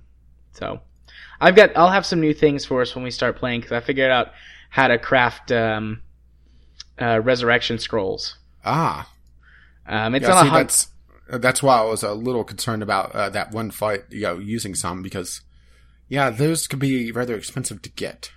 Yeah. Um, it's not a hundred percent chance to craft one, but so far, I mean, I can't find any like tables for how often you actually get one. But Yeah. so far, my crafting rate for resurrection scrolls is about sixty percent. All right. So those are pretty good odds. Uh, is it just a failure otherwise, or does it make something else? No, it makes something else. Um, it makes a different kind of scroll. Ah, But yeah, so I'm looking forward to to l- looting everything that's not nailed down some more. and avoiding the talkie bits. I like the talkie bits, but they can take a long time if you don't skip ahead. Like so the diff- so I blew through that that main story quest just Yeah. to get the experience from it so I could level up to go fight the zombies. Mhm. Uh, and it took us nearly an entire episode to record that. It took me like five minutes to just like press skip, skip, skip, skip, skip, skip, skip. Yeah, but skip, to be skip. fair, yeah, that's comparing skip, skip, skip, skip, skip to go through all the dialogue options. yeah, yeah. So it's not really a fair comparison. No, it's. I mean, no, but just like I mean, even if you were just uh, reading, you know, you would probably cut half the time off. probably I read. uh, I mean, most people I think can read faster than they talk. So Yeah, Uh, especially whenever they have, yeah, the long dramatic pauses. yeah. But uh, so yeah, I played some some Divinity by myself this week. Just learning. Fun game, good time. Um, I also I'm gonna rearrange these again because I'm gonna save my Eve story for last. So we played the Star Wars RPG this week, you and I and Katie. Mhm. Uh, and I put that on my list. I mean, it's not a video game version. We didn't play it on tabletop. I actually bought the guide because I know that my in-laws will love this, or not the guide, but the core rulebook. And uh, you and Katie and I played, and and I ran my first GM in Star Wars RPG, and I was you know getting the mechanics down and getting more used to the story-driven elements. Because I I've I think I I've said this a couple of times. I've uh, was a dungeon master for D and D back in the day Oh my! but uh, D&D is a lot more technical. I mean, there's still a huge storytelling por- portion to it, but you have to actually like measure distances for your moves and Yeah, Uh, it's uh, uh, more. Uh, uh, Star Wars is more about the uh, story. yeah, Star Wars is more about the story and, or the story and kind of just having a fun experience with your friends. And D&D is much more technical. There's a lot more rules that you have to follow more closely. Because even in the Star Wars core rulebook, it, like you get to the end of the rules for being a GM, and there's a note, and it's like, yeah, basically you can throw any of these out that you want to, just make sure you have fun. I'm, I'm paraphrasing that a little bit, but I was like, yeah, yeah, I, I can do that. Because our story went completely off the rails. I mean, we were off the rails when you jumped in because Katie broke yeah, you found. two yeah, you found me locked, it, and you also found me locked in a closet. Yeah. Yeah, but yeah, Katie broke two encounters before you even joined, and then you guys broke a whole bunch of encounters because you got some really good rolls when I let you try different story things, and it's like, well, that completely undoes this aspect of the story. Hey, I was proud of the thermal detonator thing. That was really good. That was good. I like that. And I mean, I you know I'm great at creating uh, creating uh, story content on the fly. I mean, I made a couple of small mistakes and got hung up once or twice because you guys went so far off of what I was going to do. I had to think about it for a minute, but almost everything that happened, I just made up as we went along, and just kept driving you towards the the main end goal of the the scenario, Yeah, sometimes you're a little obvious on that, though. driving you towards the goal. yeah. Yeah, I'm okay with that. I'll get better with practice. But we had Yeah, fun. but oh, yeah, but the thermal detonator thing was that uh, my character threw the detonator and uh, it uh, I failed the uh, damage uh, check, I believe it was, or uh, I had a I had a threat on it, so my character forgot to press the button. yeah, I think you failed the check and had a threat. Uh, Yeah. So I, I had you throw the grenade, but you forgot to arm it, so it landed at their feet. Yeah, and then so, that turned uh, into a whole thing. yeah, and then they eventually uh, found the grenade, uh, picked it up, and when they tried to use it, they failed as well. So they activated it and dropped it. yeah. yeah. Also, a, very of- Three Stooges esque uh, situation. Yeah. Some of my forceful driving though was was because I was like, okay, we have to finish this. We have to finish. I have to drive you towards the end. It's good though. It's good. I'm you imagine already if we were doing that on tabletop uh, with uh, how slower, how much slower it is? yeah. Well, a problem with tabletop is that that people, and I'm including myself in that, most of us actually are destructive to the flow of the game because we can all pick up the pieces Kyle. and move them around and draw on stuff, and Kyle with his weird whatevers, which are fun but take a while to figure out. And, Plus, there's he a lot also more just us. starts drawing dicks. I thought that was Mel's. Uh, it's both of them. Oh, okay. Uh, yeah, they sword fight over there. well, Well, they ha- well, uh, one of them has to assert dominance, and they just keep uh, d- uh, debating on who that is. So out comes the dicks. Yep. Gotta have their dick measuring contest. Um, I'm already planning our next story encounter because now you guys have got a ship, which is good. Need one of those, and Uh, then and, I, and along with our uh, uh, lovely uh, companion, Decoy. Decoy. Yeah, yeah. You guys uh, hacked a battle droid, um, and he survived the encounter. So I just decided to let you have him because he'll be a nice, you know, little addition to the party, and until uh, or if you know if we get more people playing, but still, it's just uh, the two of whoever you. uh, whoever randomly joins gets to play Decoy. Decoy's a good little robot. yeah, we're gonna have to spend a lot of time customizing him. Yeah, I'm gonna make him an actual like little uh, custom character character sheet and figure out what his stats are and And I think if he ever dies, we should uh, spend money to rebuild him. yeah, I'm gonna give him some some upgrades myself uh, to his stats, uh, moving him from a minion to a rival class character, and then I'm gonna let you guys do some customizing to him as well. But I need to kind of balance him so that he's not too weak or too powerful. And then you guys have got to level up too, but yeah. we're gonna do that later. We didn't have time because you and I had to go record, and I Mhm. needed a shower.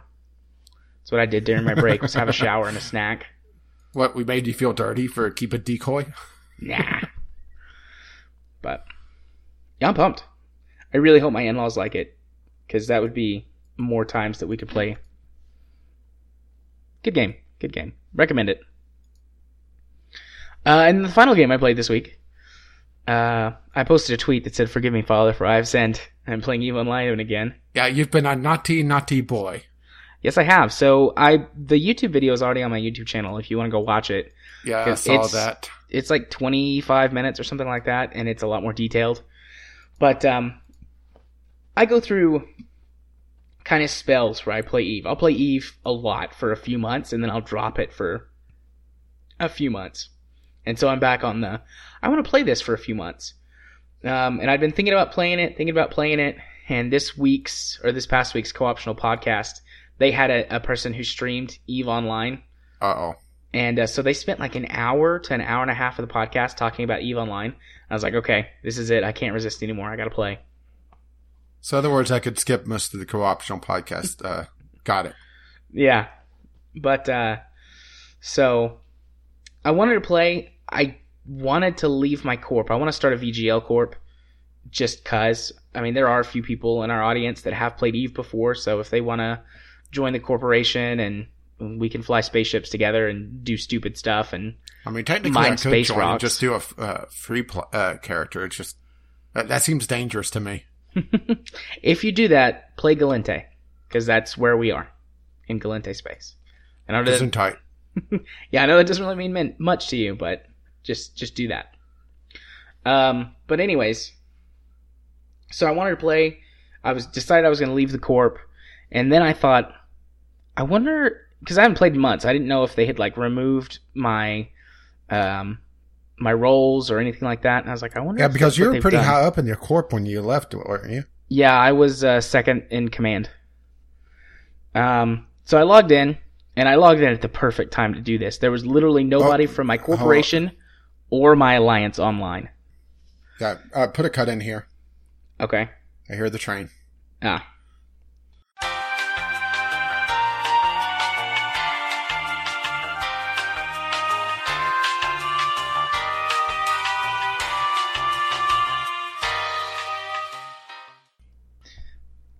So you ready to get back to it? I think so. I interrupted you just as you were t- starting to talk about you being second command when you left. Yeah. Okay, so yeah, I was uh, I was one of the two people who were second in command of my corp when I left. So I didn't know if they were, you know, if they'd removed any of my privileges or anything, or if they just left it. Because I told them multiple times that like I'm I'm gonna come back. I've just been taking a break. I'm gonna come back. You know that sort of thing.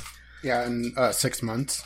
So, anyways, I, lo- I logged back in, and uh, I logged in at the perfect time Uh-oh. Uh, none of my corp mates were online, and none of uh, my alliance was online. So I was on by myself, Uh-oh. and I was like, "Huh." So this is where you've been a naughty boy. So uh, so I looked, and they had removed some of my privileges, but not all of them. Like I was still had access to every single um, corporation base and every single like everything that the corp had physically. Uh, and then I had I only had access to three accounts. The the the thing that they removed was my access to the master account, which Mhm. is really sad because there was a lot of money in there. But we'll get to that. Um, so my thought was, well, you know what? I'm gonna leave this corp. I'm going to teach them a lesson in the I'm- process. I'm kind of an asshole. I'm just gonna take all their stuff. Should I be worried that you actually have control of the VGL uh, finances? Nah, that's real money. This is fake video game money. Big difference. But uh, anyways, I'm So- a little concerned about those cookies, you know. Uh, you're gonna get an empty box with a note that says, "I ate all your cookies, bitch." No, you just kill me off and then take all the money. but uh so I stole everything from one location before I got the idea that I should record it. So then I recorded myself doing the rest. And I just went to all of the different locations and stole everything. And then I opened up the accounts tab and stole everything I could get my hands on. And that was when I discovered I didn't have access to the master financial tab anymore. Like I could see it and I could view transactions, but I couldn't actually take or money from it or put money into it. And it was like 1.4 or 1.5 billion in the master account. I take it that's a lot. Yeah, that's that's pretty good. Uh, I mean, it's not like tons of money, uh, but you know, for a solo player, that's a pretty good chunk of change. That'll buy you just about anything you can fly by yourself, um, or anything that you should fly by yourself. Okay, and here's the question. In game time, how many plexes can that buy? Uh, a little over one. So it's worth 30 days of game time. Or how many dollars is that? Uh, I think that's like 10 bucks. All right. So, but I, I couldn't get that straight plex or couldn't get that straight ISK out of the master account. But overall, I stole uh, about 1.8 billion worth of goods and then straight up credits or ISK that I could get from the accounts. Um, and once I take a crack at learning the, the new changes to the uh, economy system and manufacturing system and stuff like that, I might actually be able to turn that into more with manufacturing. But I know that they made some pretty decent changes to it, uh, so I don't know how how viable I'll be at my current skill level. I mean, I was decently skilled, but I mean, I still had a good two or three months worth of skill training to max out all of my industrial stuff. So that makes that would have made a pretty big difference. But we'll see, we'll see. Um, so yeah, that's what I did. That was naughty. uh, I took everything. You're uh, that coal train that passed me. I guess it's on its way to you.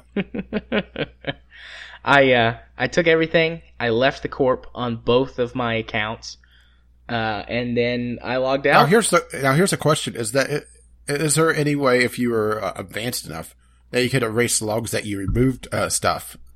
no, That that would be hilarious if you uh, had uh, like a hacking skill that you could um, at least scramble uh, the uh, uh, you know the uh, transactions.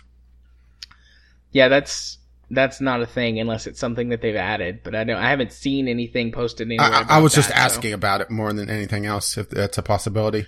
That would be pretty cool. I mean, corporate espionage is a very viable way to play the game and earn a, a living, so to speak, in the game. Until you So- become infamous, Yeah, and then you just uh, jo- uh, swap accounts. yeah, Or, you, or, or the real thing is that you never do it with your main account. It's always a secondary account. yeah. Well, I've got five accounts currently that I could reactivate because you know free to play. But uh, I don't. I don't. I'm not gonna take it that far yet. Yet. Um. Anyways, so yeah, I uh, I logged out, and my plan is to not play for a couple of weeks. let the the heat kind of blow over for a little bit, and then actually log back in. Take some time to really categorize everything because I just made like some quick and dirty estimates Oh my. um, about how Quick much. and dirty while being naughty. Yeah. Uh, but, you know, just so that I could kind of have a, a rough idea of what I got. But I really need to go through and sort through everything and transport it all to the same place so it's easy to, to sort through. Um, so I've, uh, I've got some work to do. And then I'm, I plan on setting up, like I said, uh, a VGL corp in the game. So, And then stealing everything. I mean, it'll be my own corporation, so I guess I'll steal it all from myself. well, this does explain what you were talking about cleaning your Skype. yeah, I went through. I had I had several corp contacts in my Skype that we would occasionally chat, and uh, I just I removed all of them before we started recording, because because I don't I don't want to talk to them. They're gonna say bad things to me, and I mean rightfully so. They absolutely have every right to be pissed. I did a really shitty thing, but Jerk ass. it's Eve Online, baby.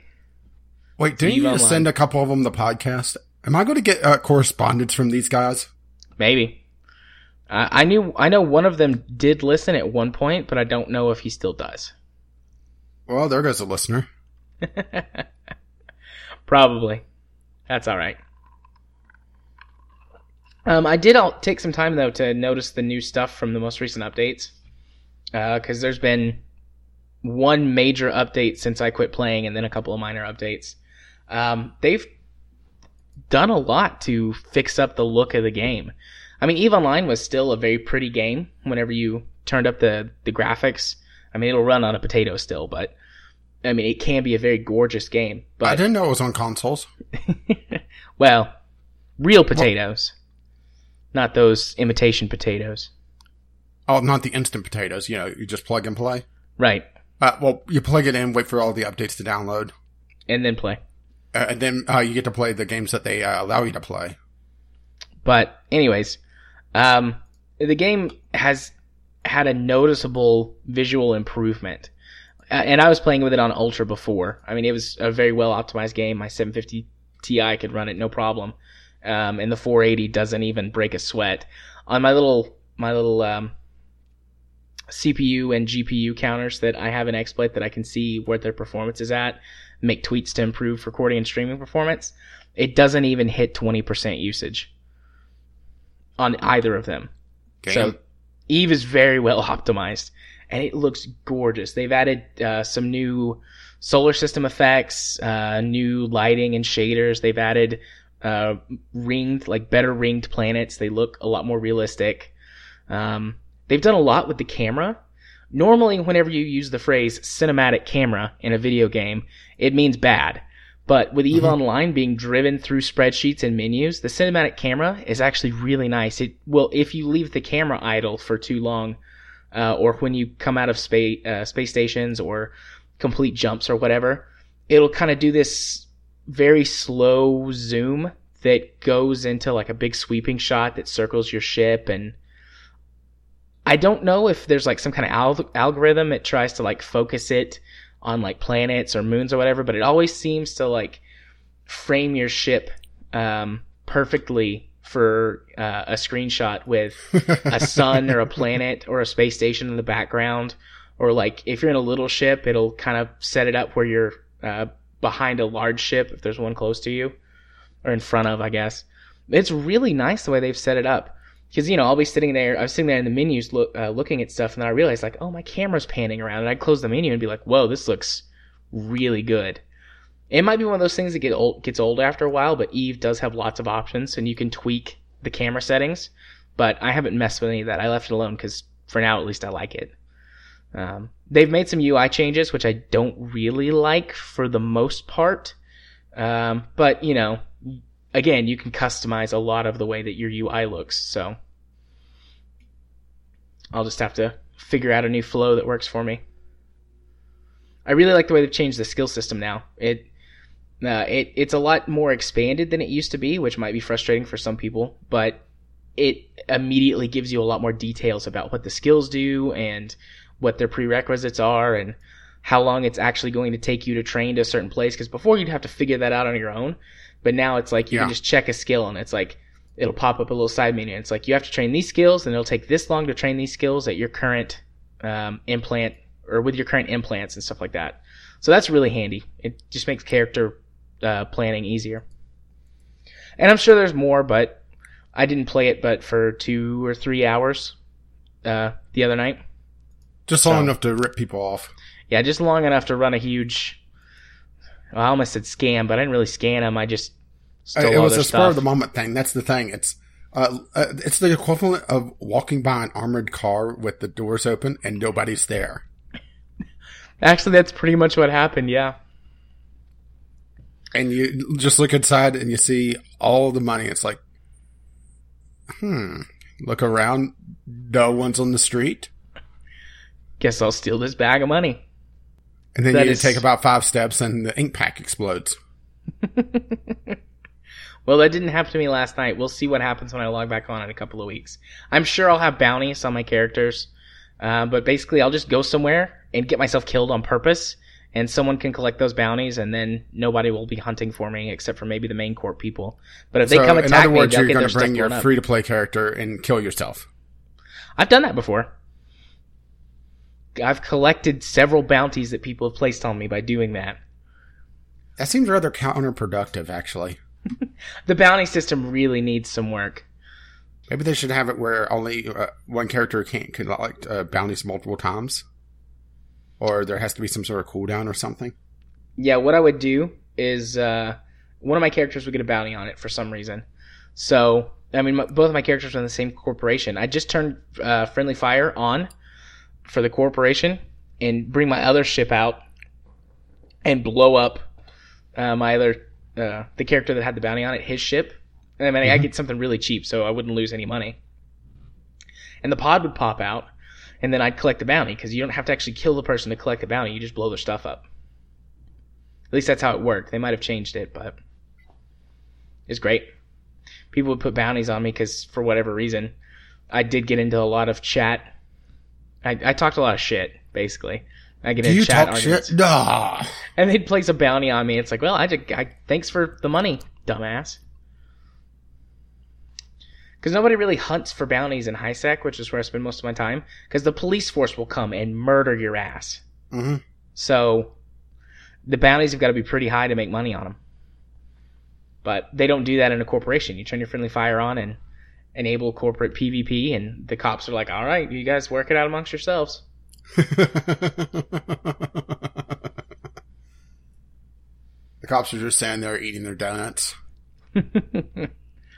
Floating in their space pods, eating donuts. So yeah, that was my Eve experience for the week. I don't know. So in other we'll words, get- you're a colossal dick. Got it. yeah, yeah. That's why I said, "Forgive me, Father, for I have sinned." Spanking Tom. Okay, um, so let's move on to our first topic, uh, which is going to be the segment that you recorded with Kyle. Yeah. So strap in, ladies and gentlemen. This is the longest segment we've ever had that didn't turn into the full podcast. Um, it's about an hour. So, Yeah, it go. edited down to 62 minutes. well, 62 minutes is about an hour. I was uh, giving more detailed uh, timestamps in case people wanted to skip. Okay. Fair play. Fair play. All right. Here's more rage and some Kyle.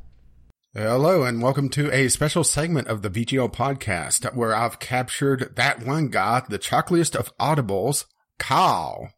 Away, uh, the MACR predito. Sorry, I need to uh, be in English.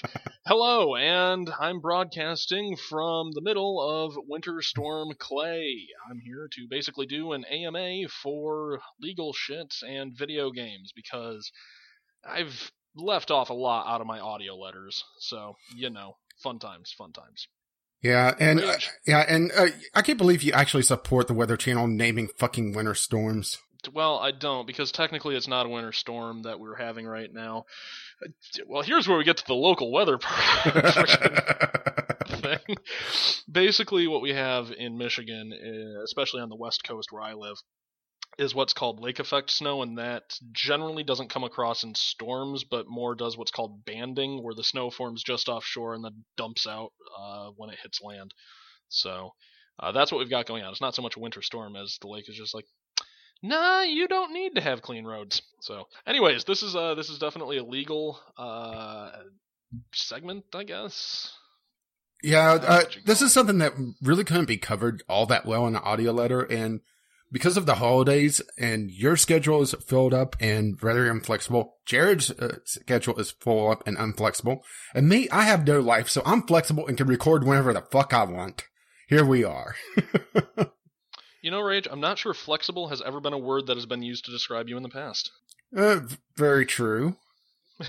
Uh, well, well, at least not without breaking some bones.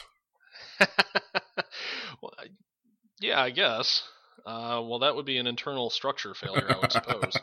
At least that's what the boys down in engineering would call it. Um, anywho, uh, moving on. So, um, basically, I contacted Rage a couple of days ago with the idea of let's just do an AMA and any sort of questions about uh, video games and the current uh, federal laws that are in place right now. Uh, just like how do they interact? How do they not work well with each other? That sort of thing. So, uh, the first just how one- behind the times everything is. Pretty much, yeah. Um, and we're going to be getting into some fun stuff, including but not limited to math. I w- I wasn't So- aware there was a test. Oh no, don't worry about it. It's not a test. I'll just explain some stuff. Yeah, shit, I think I'm going to have to go get some more coffee. no, no caffeine rage. No, that's the first part of your name. It leads to the second part of your name. Hold on now. um, but yeah, six minutes in.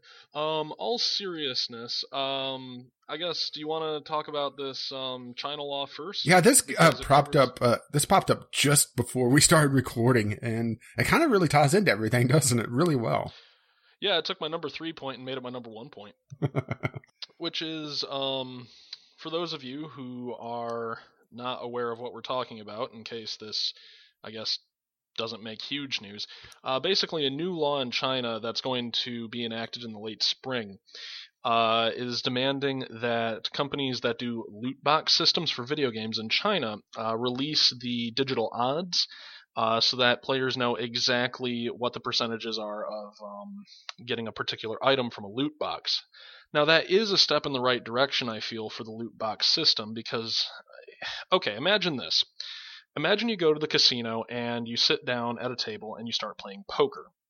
Now, a poker uh, game plays off of one 52 card deck. So basically, the odds of any particular hand are uh, 52 factorial minus, yeah, 52 factorial minus 51 factorial all the way down uh, because each card that gets taken out affects the odds, and essentially, well, 52 factorial is a huge number, like it's crazy. Vsauce does a video on it; it's amazing.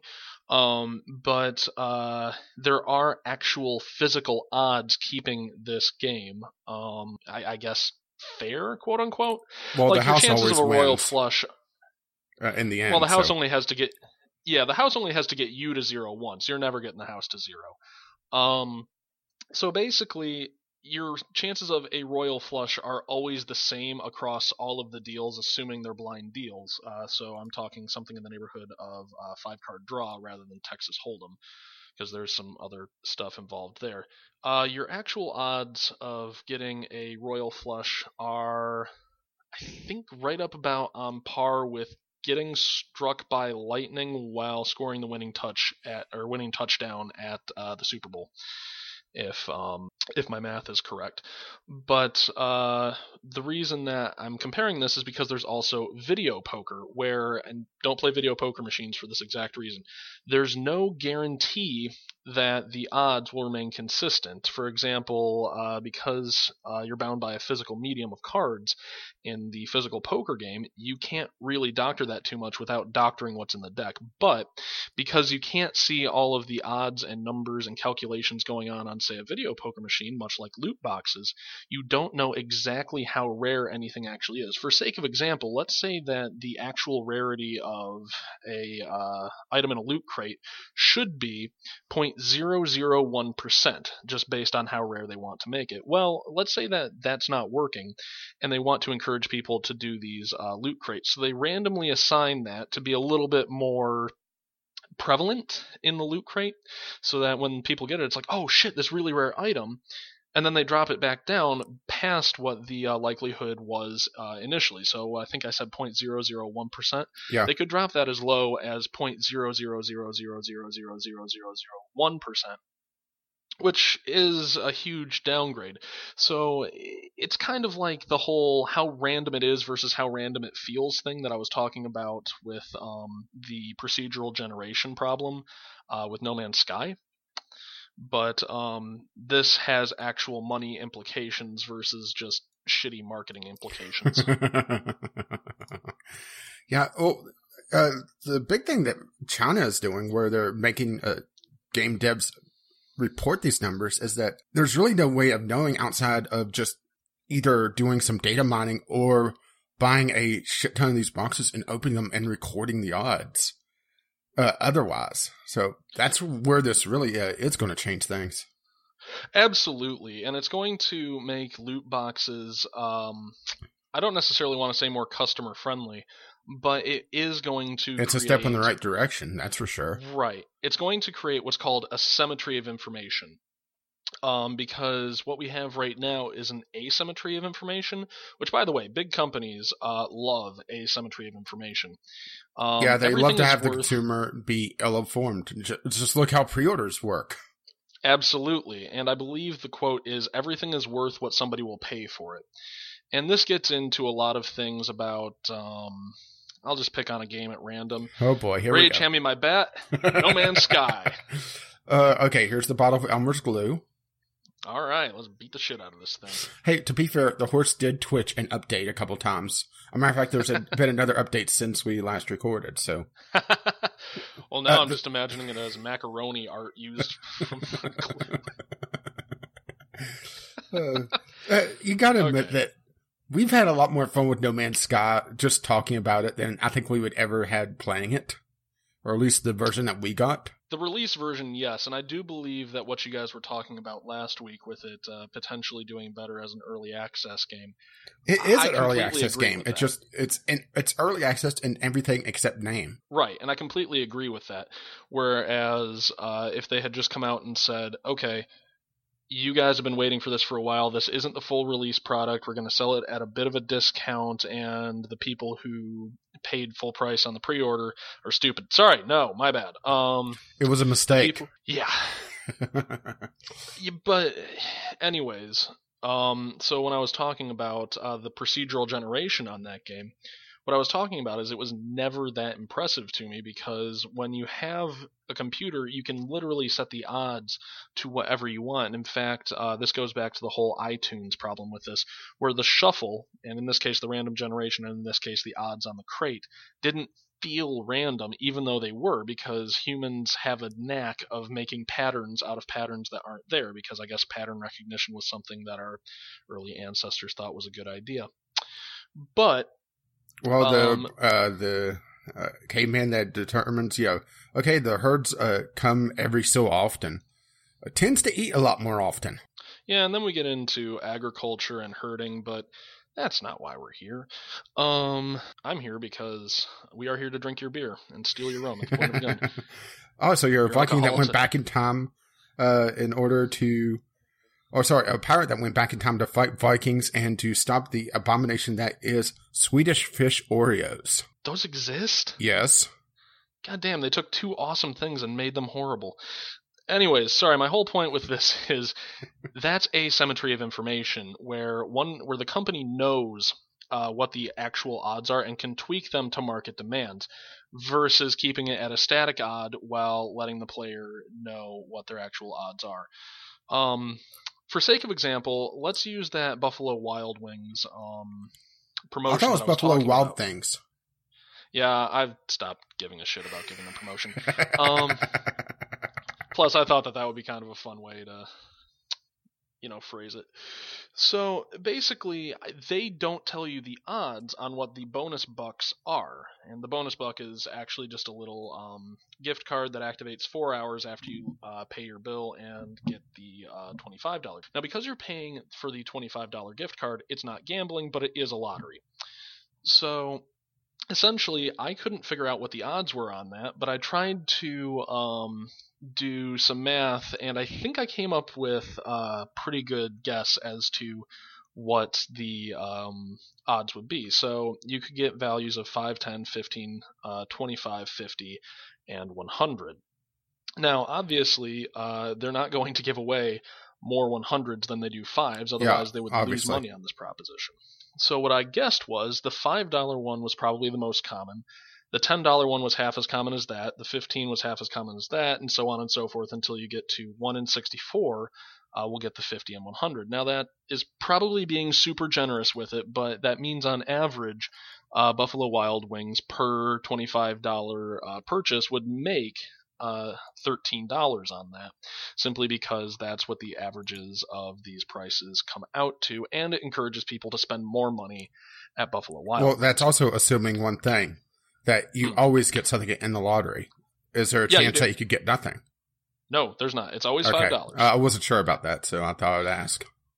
yeah, I asked too because I thought it was a little bit sketchy when my waitress was like, "Hey, do you want to gamble?" I'm like, "Hmm, this seems a little bit suspicious." and then they broke out the blackjack and hookers. yeah, I was there with Melanie. It was very awkward that they brought out male hookers for some reason. I was, I was not amused. Um, but yeah, so this sort of symmetry of information would definitely help uh, the loot crate system, but so too would um, basically uncoupling it from uh, physical currency. Now that would be very hard to do if the things inside the box are worth physical currency, but um, I completely agree with what you were saying last week about uh, the Overwatch model of um, combined with the receipt model that I proposed. Yeah. And basically, by doing that, you're not having a value loss, and that's the big thing that gambling laws will go after is value loss. So let's say, for sake of example, um, I wanted to. Fi- oh, Rage! I got this really awesome site I got to send you. I just found it. It's CS:GO betting, but it's awesome. um, what you do is you put in your uh, skin, and it trades you another skin, and then all of the uh, all of the skins go into a lottery, and essentially, uh, whoever wins that lottery wins all the skins that were used as payment. Now, technically, that wouldn't be gambling because you got something in return before the gambling took place. yeah, but you only win something if you actually own that fucking site. editing the odds now. Um, but yeah, so like obfuscating um, your gambling by uncoupling it from actual currency and creating a non-negative value proposition as a guarantee that's actually a really big step to uh, skirting around um, gambling laws.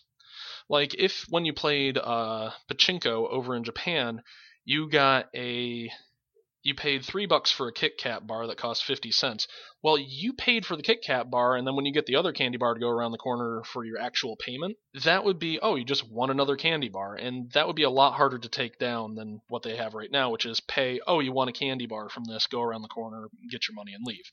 Yeah, that's uh, it's very interesting how the pachinko uh, system works over there. Technically, it's not gambling because of uh, how they have everything set up. But if you're in the know, you're able to you know get your money out of it. Uh, if you don't know, it's uh, well, it's like you just said. You're essentially uh, winning prizes at the pachinko, and then there's another shop very nearby that tr- uh, takes those prizes and gives you your money. Right, and that would be a good way for Valve to get around the um, get around the gambling uh, charges that the state of Washington is bringing against it by, like I said, uncoupling um, the gambling bit with the direct currency bit. Now, if there was Make an internal currency, Make it essentially where you're buying a premium currency and that premium currency is used. Uh, sort of the free to play model where you're uh, buying the fun bucks, whatever you- you're calling it in that particular game. And I that would, is I would have called them sucker bucks, but all right. Well, uh, fun bucks and massive sarcasm quotes because I really, I really hate uh, games that do the uh, premium currency, and then that premium currency is used in something else because then you have to sit down and do all the math to figure out, okay, how much am I actually paying here? Right now, uh, I'm going to digress a little bit because you know that was inevitable. But um, there's a game I'm playing right now, uh, Pocket Planes. I've just fiddled around with it, and, And somewhere Jared is it. perking up, like somebody's talking about a game I played. Yeah. Oh, um, Jared. Uh, I'm looking to start a VGL airline. If you're still playing that game, um, we need to come up with a name for that for the uh, flight crew stuff, because I feel like that would be fun. But um, here's how it works.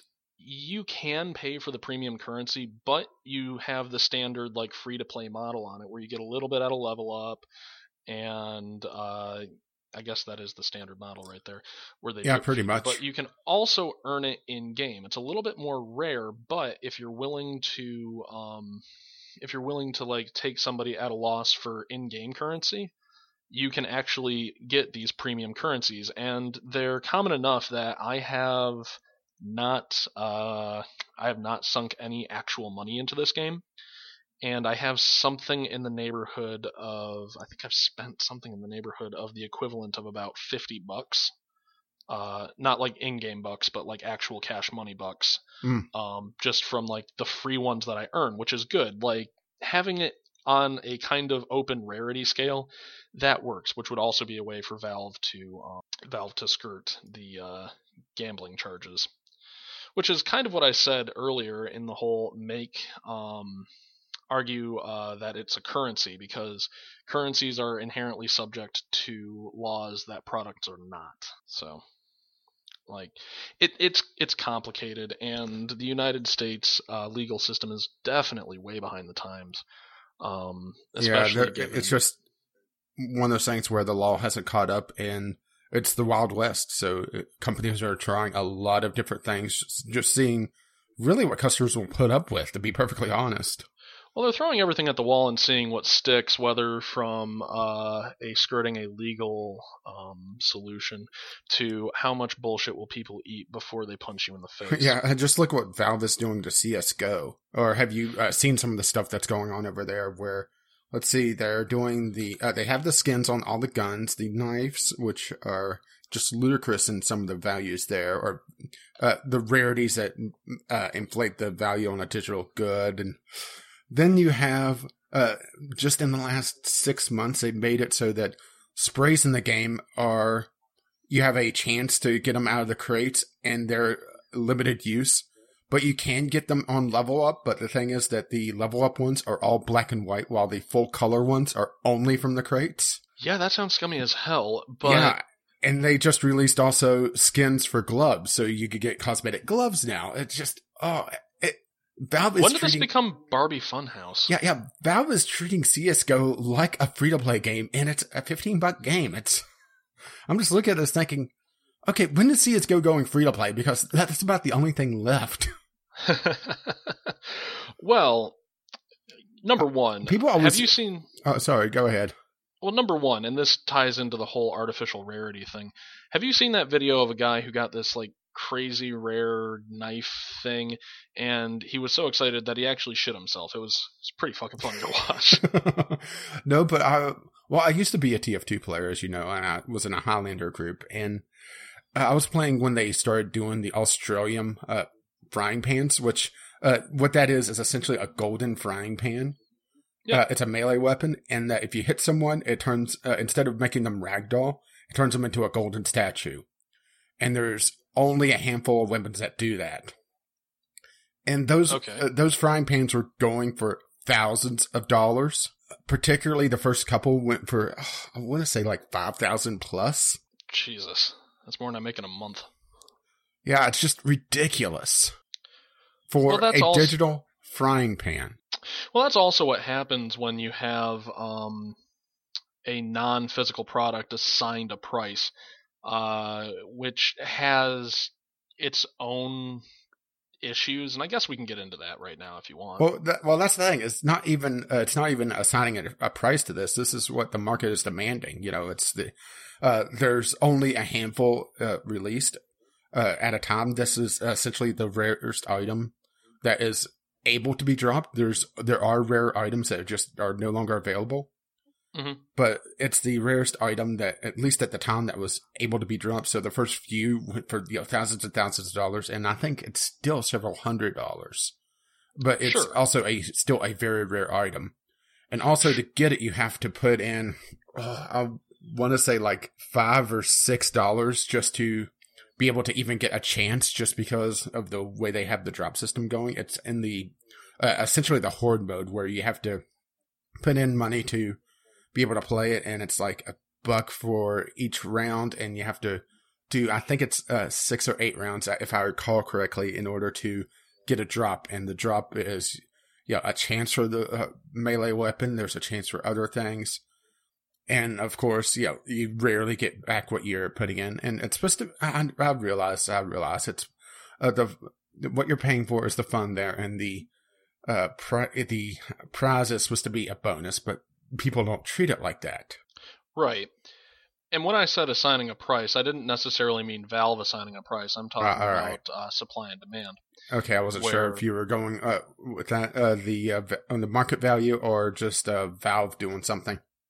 Because No, Valve no, has no, done no. some yeah things that really are questionable, especially with CS:GO, but TF2 as well. Uh, I, w- I was going to dive into um, the whole idea of assigning prices to digital goods, uh, especially in an environment like the loot crate system, is kind of asinine. Simply because there is no physical supply to be depleted, and all of the rarity is completely manufactured and artificial, which leads to big problems. Because um, Well, I'll point well, uh, uh, it's not even just artificial; it fluctuates because, well, the one thing I can think of is that Valve during Halloween, when they put in special effects on their hats in TF2, they also doubled the drop chance of those special hats. right, So, and, and, there's no way of knowing, you know, uh, okay, they doubled the chance. What was the chance originally? Was it 1%? Was it 0.1%? Was it a billionth of a percent? Who knows? And that's the thing, especially with these uh, supplies and uh, drop rates that aren't published. There's no way to actually know how many of these things there are in the world without some sort of aggregate site taking all of this data. And realistically, if I were Valve, I would shut that shit down immediately because, as I was saying earlier, asymmetry of information is always beneficial to uh, large corporations. But what I'm getting into is this: what uh, you were talking about with that uh, gold ass frying pan. Yeah, there were only a few in the world, and realistically, it doesn't cost Valve any more to actually produce these things. It increases the amount of loot boxes and uh, raids that they were um, selling. I use raid in air quotes. I played TF2. I know what's up but um, uh, it, it increased the amount of money that they were making, but they were allowing the um, the market of the people to set their own prices on these things, and by watching that, they could say, okay. Let's not make these things common enough that people will just be able to buy them from anywhere. Let's keep them at a fairly good and, more importantly, publicly secret uh, drop rate. That way we can artificially restrict the supply. And this is, for lack of a better term, a very monopolistic practice. And I understand that Valve's not a monopoly yet. Da, da, da. I got that. well, they are when is- it comes to the supply of these items. Exactly, and that's the problem. If you take a look historically at any of the monopolies, especially uh, around the era of the barons, right before the progressive era in this country, uh, let's say about 1880 up to about 1910, you start seeing these people who would both jack the price up on their uh, products just because they could, and you couldn't go anywhere else to get them. Uh, see Standard Oil, which eventually got dissolved by some trust busting but uh, also they were able to control the supply. So if people started getting a bit uppity about having to pay, and I'll use Standard Oil as an example, if people started getting uh, uppity about how much they were having to pay, well, all of a sudden, um, all Standard Oil had to do was just pull back production in that area. And suddenly the price goes up a lot more simply because you're both dealing with monopolistic practices and an actual uh, scarcity of resources. Now, the difference between that and what Valve could do is Valve doesn't actually make anything physical that could uh, have that done to it, which means a lot of the trust busting laws that were set up in this country to prevent monopolies don't actually apply here because they're not actually making a physical good and quote unquote they don't control all of the means of production because nothing is being produced. However, if you take a look at this from not like a asshole lawyer standpoint, you're looking at something where they not only control the pr- means of production and the means of distribution, they also control the entire environment around these digital products, which is a huge problem for uh, consumer friendliness for reasons that should be pretty apparent. Yeah, it's very easy for Valve just to uh, hit the keys and make something, and well, there you go. It doesn't really matter what they do, really. Yeah, to quote the great uh, Mike Shinoda, it doesn't even matter how hard you try. Um, to uh, to basically say this, like let's say that Valve came out uh, and let's pick a game almost at random, uh, CS:GO with okay, um, I'm going to pull a Metro 2033, and you can get shiny ammunition for your gun, but you only get one mag of it. Um, so what they could do is just type, type, type, and make it super rare. Well, all of a sudden, these loot crates have become much more valuable without actually having any, having any value added, just because of a perceived increase in value due to a new product that we don't know how rare it is, and that is a big problem from a consumer friendliness standpoint. But from a business standpoint, it makes perfect sense because Valve isn't actually saying, okay, these new bullets are worth a penny a round. They're saying, okay, these new bullets, they're pretty rare. They're only in these boxes. Do with that what you will. Yeah, and uh, Valve uh, sometimes even goes one further where uh, items will be only in one particular loot crate, and there may be half a dozen loot crates currently dropping. So that increases the rarity even more without really increasing the rarity in that particular loot box because you're looking, okay, you come up with a loot box, well, you have a, let's say a one in six chance of getting the loot box that even has the shiny bullets in it. And then the shiny bullets could be a you know, a one percent chance in that. Right, and so that's when you start getting nesting statistics um, and odds, which is always, always a sure sign of somebody trying to screw you over while still technically giving you the chance to uh, win whatever it is. Another thing that I'm reminded of is a game that I used to be really, really into called Payday 2. Uh oh. It was fucking awesome when I first started playing it. In fact, I had a crew in college. we called ourselves PBJ. It was it was, it was Oh, boy. funny. Does not stand what you think for what you think it does, but um, Well, I'm assuming something rude. uh, Pooter be juicing. Um, So that's what the kids are calling it these days. I don't know. We were pretty drunk when we came up with that, but um, so what ended up happening was, it used to just be a really fun game where the um, where the dev Overkill Software would you know release some DLC like okay here's some mission packs, but the way that they went about the DLC originally was pretty cool in that only one player, the host, needed the DLC. So let's say that you were playing with a bunch of your college friends and only one of us needed to buy the DLC. Well, that made us much more willing to buy different DLCs for, you know, like 10 bucks or what have you. So I would Or buy even like, just uh, have one guy uh, getting it all and uh, having him be host all the time. And, and that's actually uh, what we ended up doing. Yeah. chipping in uh, yeah, a couple bucks and to send them the DLC. Well, I usually got paid back in pizza, but I, college was fun. Well, so, yeah, Um, same basic idea. Yeah, and that's the idea because you're going to sell, uh, you're going to guarantee be able to sell the DLC. And while you may not be selling all of the DLC, it makes your DLC much more valuable by having it be slightly less exclusive.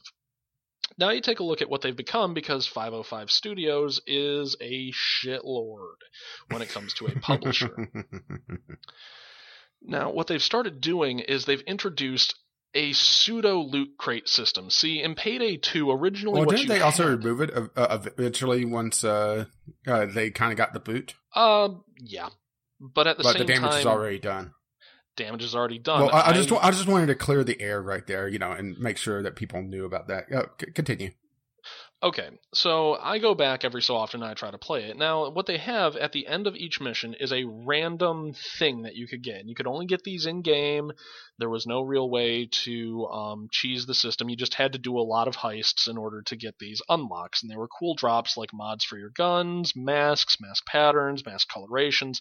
So stuff that was all like basically cosmetic except for the guns. And some of the guns, or it's not even the guns, just the mods, because the guns you would unlock at levels, I think it's been a while since I played.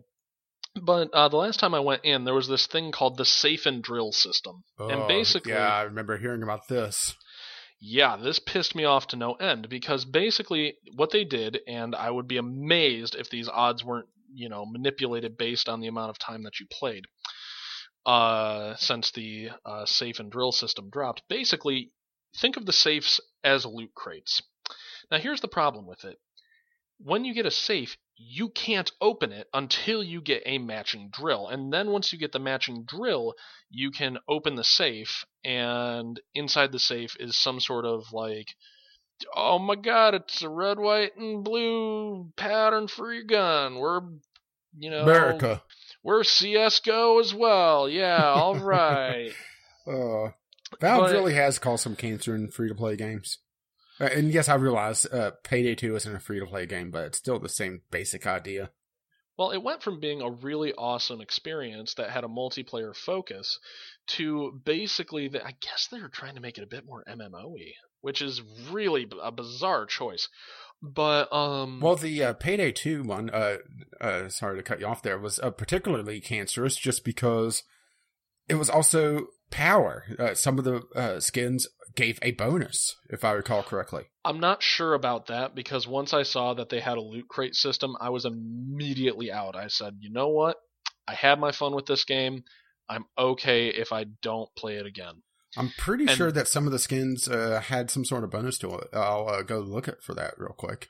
Okay, while you do that, I'll just explain what what the, the big problem was. These safes, they at the time were about a five dollar value, and the drills, which I'm assuming were a much rarer drop, were about a twelve dollar value, and you could buy them directly from 505 Studios and Overkill Games. And the problem with this is it's uh, part of what's called the um, shit. I can't remember the name of it.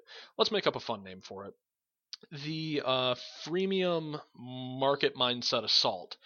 So let's say that um, you're playing a game. Yep, they offer uh, stat boosts. Okay, now that's straight up dumb. Because I, I was just I just wanted to go double check that. yeah, because now you're looking at a pay to not even win. You're looking at a pay to make the. That's so weird because you're actually not playing against each other. So I don't know why you. Yeah, Damn, I'm just looking at this. Uh, uh, I'm not sure how much of a, uh, uh, you would consider this a bonus. Uh, the uh, example that they give is the M308. Yeah, uh, okay. Before the black market update, uh, the stability on it is a 36. Uh, with the skin, it's a plus four, bringing up to a 40. And then with the skin and mods, uh, it also adds a damage in negative six, or sorry, negative eight concealment, but still giving the at that four bonus to stability. That's actually kind of ridiculous because the M308 is basically the M14 in real life. Um, and what it'll do is it'll fire a 308 right uh, range, no shit, uh, down range, and it is one of the not sniper rifle sniper rifles in the game. And essentially, if you're good with this, you can take down uh, some of the more heavily armored people in the game very quickly. Now, making this a more attractive option is cool, but here's the thing the 308 is not a good rifle in the game. It's just not. And Well, that's just the example that they're giving. Uh, I'm sure that there was other uh, uh, skins for better guns out there that uh, Sure. uh, made them you know even stronger. But th- that's the example given. Sure, and I understand that, but my point is just this: it's like, well, it, it's really going to artificially like influence what guns you pick because honestly, Yeah, if you have that skin, you want to use it. Right, because you don't have the bonus for the gun that you really need for the mission.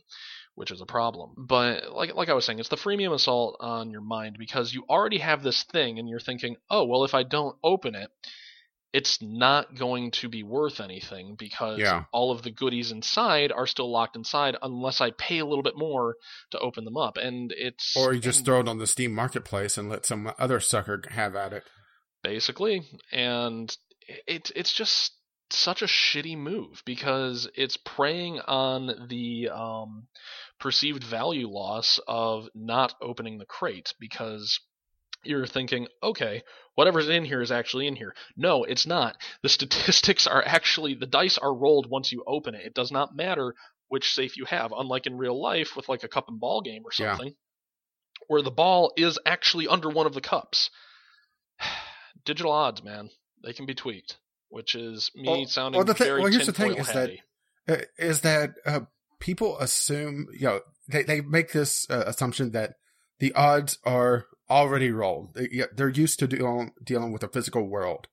Uh, they uh, think that, you know, well, using your poker example, the next card is always going to be the next card. Mhm. But in a digital game, the next card isn't determined until it's chosen. So depending on when you uh, hit the next card, or even if you hit the next card, you know, there could be any uh, card there. I'll give you an example from real life that I know, and we'll go back to poker, I guess, because that seems to be a really good analogy. Um, one of my coworkers' brothers actually went to a casino around here recently. And uh, the story goes that, and by the way, this is a guy who did not need to win any more money. He's very well off. Um, the story goes that he lost a shit ton of money at slots. And what happened was he just, on the way out, eyeballed some of the video poker machines. And according to uh, my coworker's brother, let's call the coworker's brother Bob. I don't actually know his name. Um, he sat down at a video poker machine, which uh, I guess had been com- like there was no one at any of these lines of video poker machines. So he sits down, puts in I think like 25 cents on it, ends up getting a royal flush, which paid out eight grand. Wow. Now, you might be asking, why did the casino do that? Like, the odds of him actually doing that are Astronomical. possible, but incredibly unlikely, especially on something where the casino can manipulate the odds. So, why did the casino allow him to win $8,000? Because a Well- thousand dollars to them isn't much, but it's enough to hook them. Well, he walked away after that. So, what actually happened, according to Bob, was once he left, people saw that he won $8,000 because he won $8,000. He made a lot of fucking noise. Yeah. So, other and I imagine the machine over- made it even more. Yes. So other people came over to try to play video poker because they're thinking, oh, That machine is hot.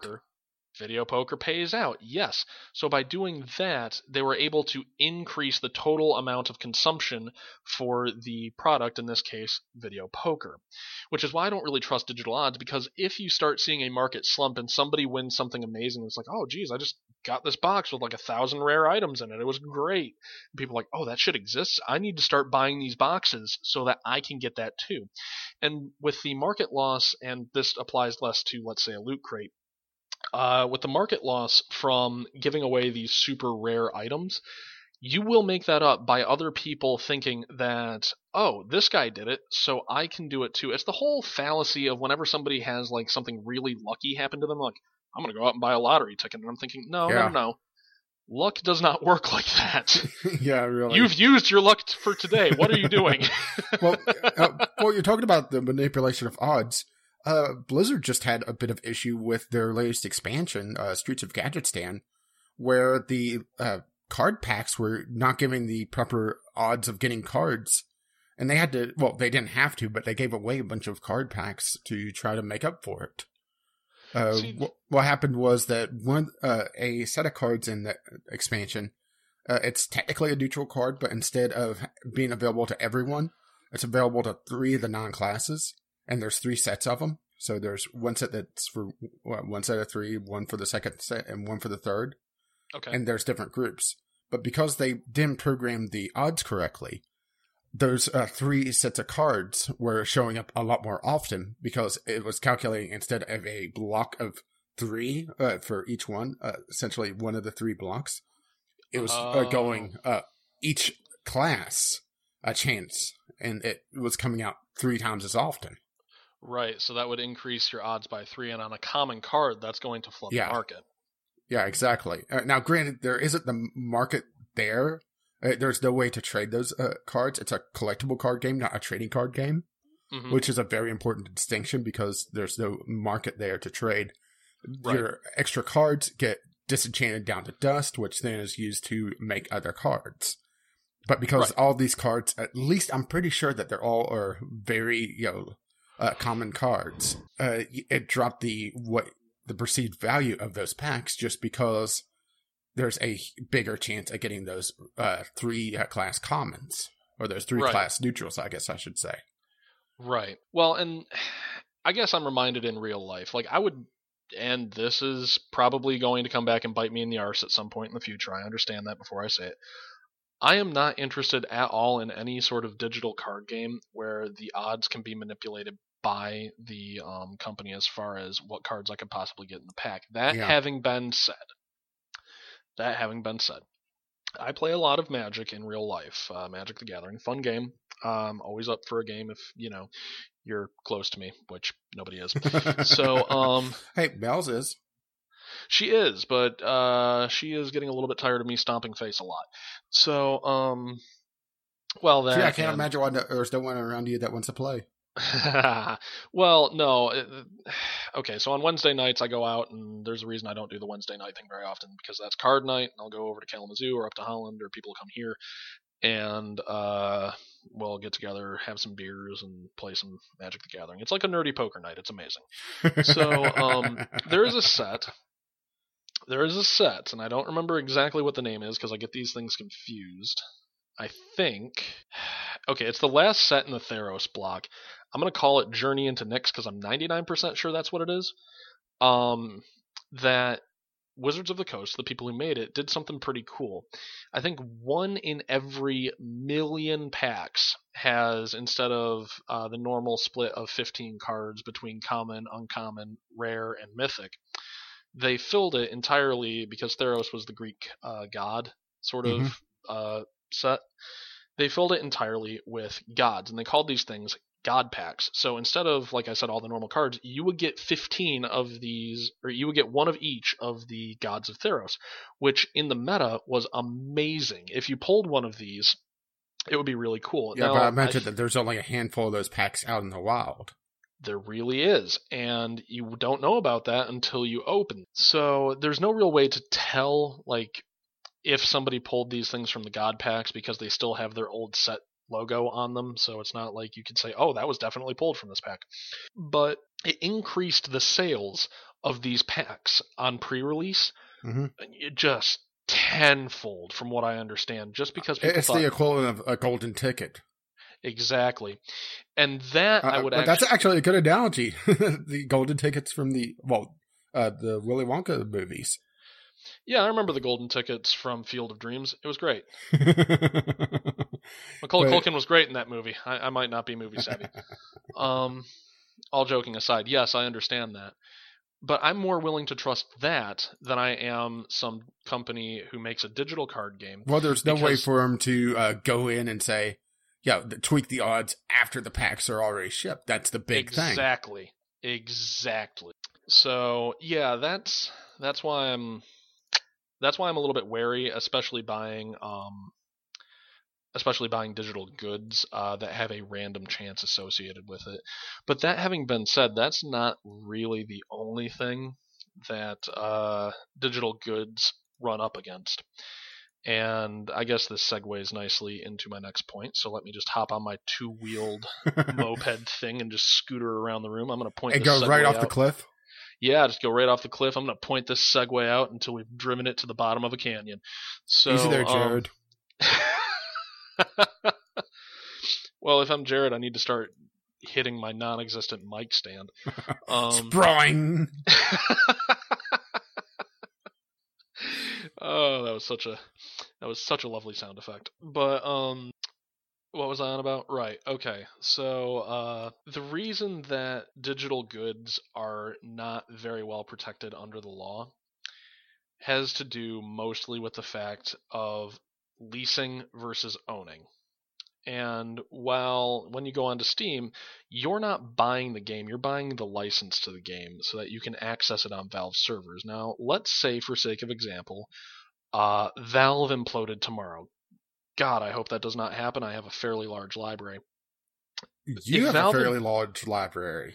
Okay, well, it's not about size. God damn it! It's about how it's you how use you it. use it. Yeah, there you go. And I'm uh, Um, using it for a YouTube channel, so there you go. yeah. Well, my point is just this: if Valve went away tomorrow, it would be very, very hard for them to basically not screw everybody over, and they're not trying to. I'm not saying that they are. Um, but if, let's say, Valve's company stock just imploded, they had to close their doors, they can't keep those servers up. And even given Gaben's promise of, okay, you'll be able to download all of the games DRM free, I understand that. That's cool. But for, let's say, for sake of example, you have just a shit ton of games. There's no real way that you might be able to store those without essentially turning your house into a giant hard drive. And Well, that, that's an one of the- idea. I'll help you out with that, sure. Um, and then and that's basically some of the problem with digital goods is that there's no real way to ensure consumer protection if a company is no longer able to remain viable and continue providing access to the product. Well, let's pick on a company uh, that has done this uh, just recently, Desura. Desura imploded pretty much overnight, and they have been bought out by another company, and they're talking about uh, bringing it back online. And they're talking also about the possibility that old accounts will still have their games. And there's really nothing legally you could do because you don't technically own those games on Desura. You're owning the license, and you're you've licensed the game from the old company that owned Desura. Right, and that's where this gets a little bit dicey legally because what you paid for in your mind was the expectation to have access to the game and be able to play it and access it basically whenever you wanted. What you actually bought was a license with, let's call them old Desura, to have access to the servers to be able to create essentially a digital copy of the game that calls home to the server and says, hey, okay, is this guy good to play this? Yeah, okay, yep, yep, okay, cool, cool, got it, done. And that's what you bought. So if either the company or the server goes away, now the server can be replaced, obviously, people upgrade servers all the time. Yeah. But if the server goes away and the company goes away and a new company scoops them up, let's call them New Desura. God bless you. Uh, the new company does not necessarily have to honor the old accounts in what is legally known as no, fuck you, pay me. yeah, that's the real problem with this. And, well, it, it's not just even games going away, but games being changed. Let's pick a game almost at random, uh, taking my catchphrase back. Okay. Uh, GTA San Andreas. All right. Uh, the last patch that happened to it, they removed, uh, about a dozen different songs from it. Uh, when they, uh, essentially patched in, uh, 1080p support, but it kind of broke things there as well. Right. But because you're not owning that copy, you're owning the license, you know, they can do whatever the fuck they want. Well, they can to you. I bought the CD back in college, so I still have all that music. yeah, well, true. Uh, I have, uh, the console version of it around here somewhere, and I'm sure that there's a way to rip the music off there. Or, you know, uh, there's uh, fan made patches, which is just dropping the MP3s back into the uh, folders. It, I mean, it's not that hard to do. it's really not, especially with the in the PC version, the um the ability to create. But it's st- still the same idea But where, it, yeah, yeah, they, you're right. they have the right to do everything uh, that they want to the game because they still own the game. They're you're just getting the license from it, or games that just get pulled off Steam completely. Uh, typically, the uh, uh, it's that you're still able to access the game. But Mhm. there has been a couple that's just gone completely off Steam and have been removed uh, completely from uh, libraries as well. It is a very rare thing to happen, but it has happened. yeah, like digital suicide. Figured I. yeah, but here's the thing: is that people wouldn't miss those games.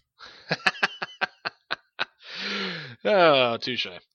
Um, But it also comes back to one thing that makes me sound incredibly morbid. It is the arrogance of companies to think that they will last forever. Nothing lasts forever.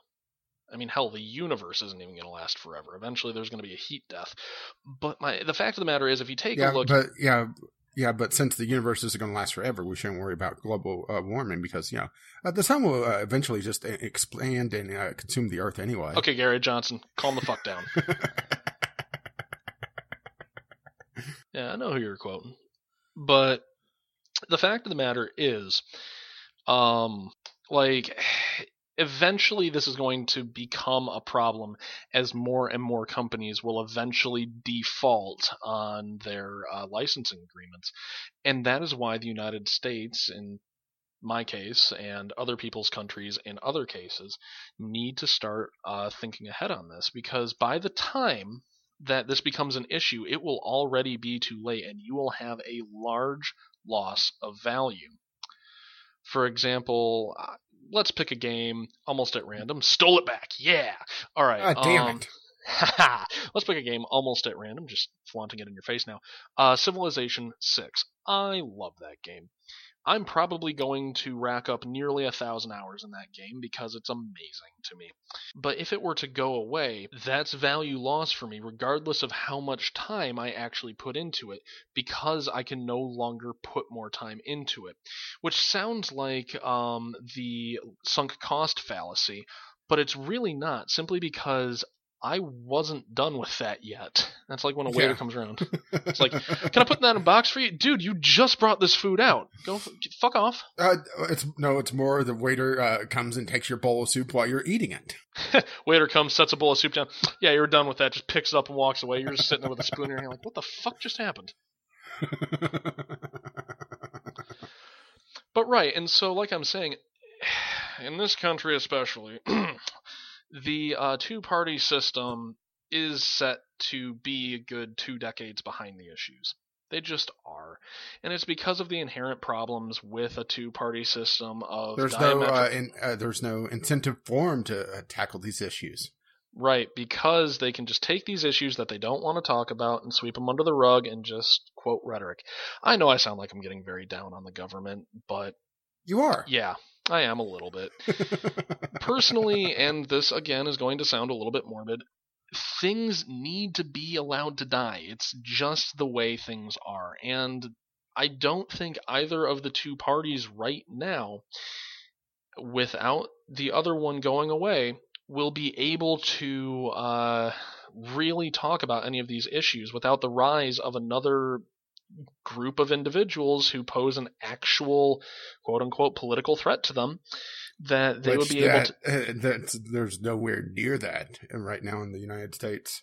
That is correct, which is why I'm a little bit envious of a parliamentary system, but that's neither here nor there, and that's a conversation for another day, unless you want to get into it. Uh, well, we're already uh, rolling up on an hour, so we probably want to have something for the rest of the show. Okay, so a parliamentary system.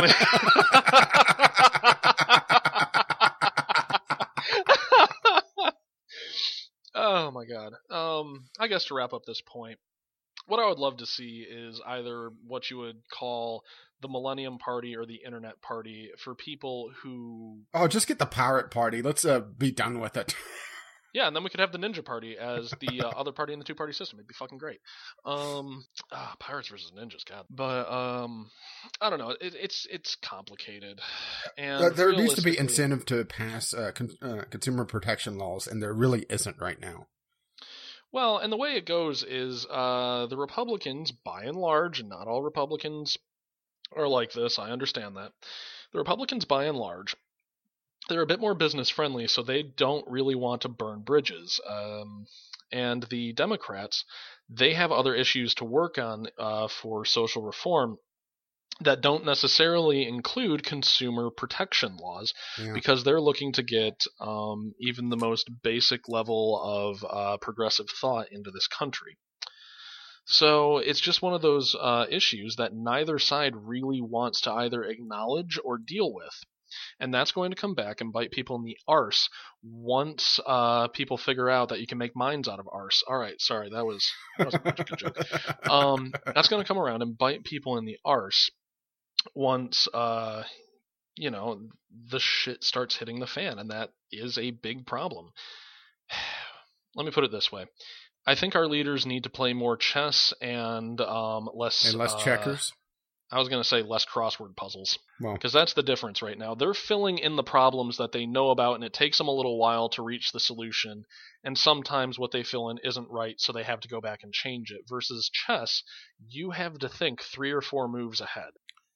well, I was going uh, a very simple uh, uh, board game instead, where they're more reactionary than anything else.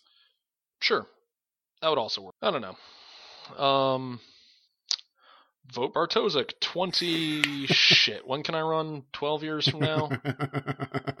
Twenty twenty eight. Bartosik twenty twenty eight. Uh, yeah, unfortunately, I don't think either of us would ever uh, be able to get enough support because we're not in the pocket of uh, big business. Well, you're not. I work for a Fortune 400 company. You you just hack uh, uh, your company's uh, website to support you. Well, and in all seriousness, oh Christ, I guess we're going down this path. In all seriousness, probably the biggest problem I see in our system right now is the amount of uh, lobbying that takes place. Simply because it pulls focus away from constituencies and towards being um, pro whatever is being lobbied to Congress people. Yeah, The fact of the matter is that we have this very public, very open form of what is essentially corruption, and that is a massive problem for people being actually invested in a representative government. That, the Electoral College, and just the amount of bloat that the government has right now is a massive problem. Not to mention, the government does things against its own best interest. For sake of example, um, for each dollar that you invest in um, tax return enforcement, you yield six back for the government. And yet, when the people start having uh, concerns about the IRS has gotten a little bit too bloated and they're becoming inefficient, what do they do? Well, they cut the funding to that, which is not the right move. if this thing needs more money and it gets you money and you want to make it simpler, you do not cut their funding. That's not what you, it's uh, fucking political. well, also bringing it back to lobbyists. Uh, the issues that have the lobbyists are usually the ones that have the most money because they can pay the lobbyist in order to draw attention to those issues.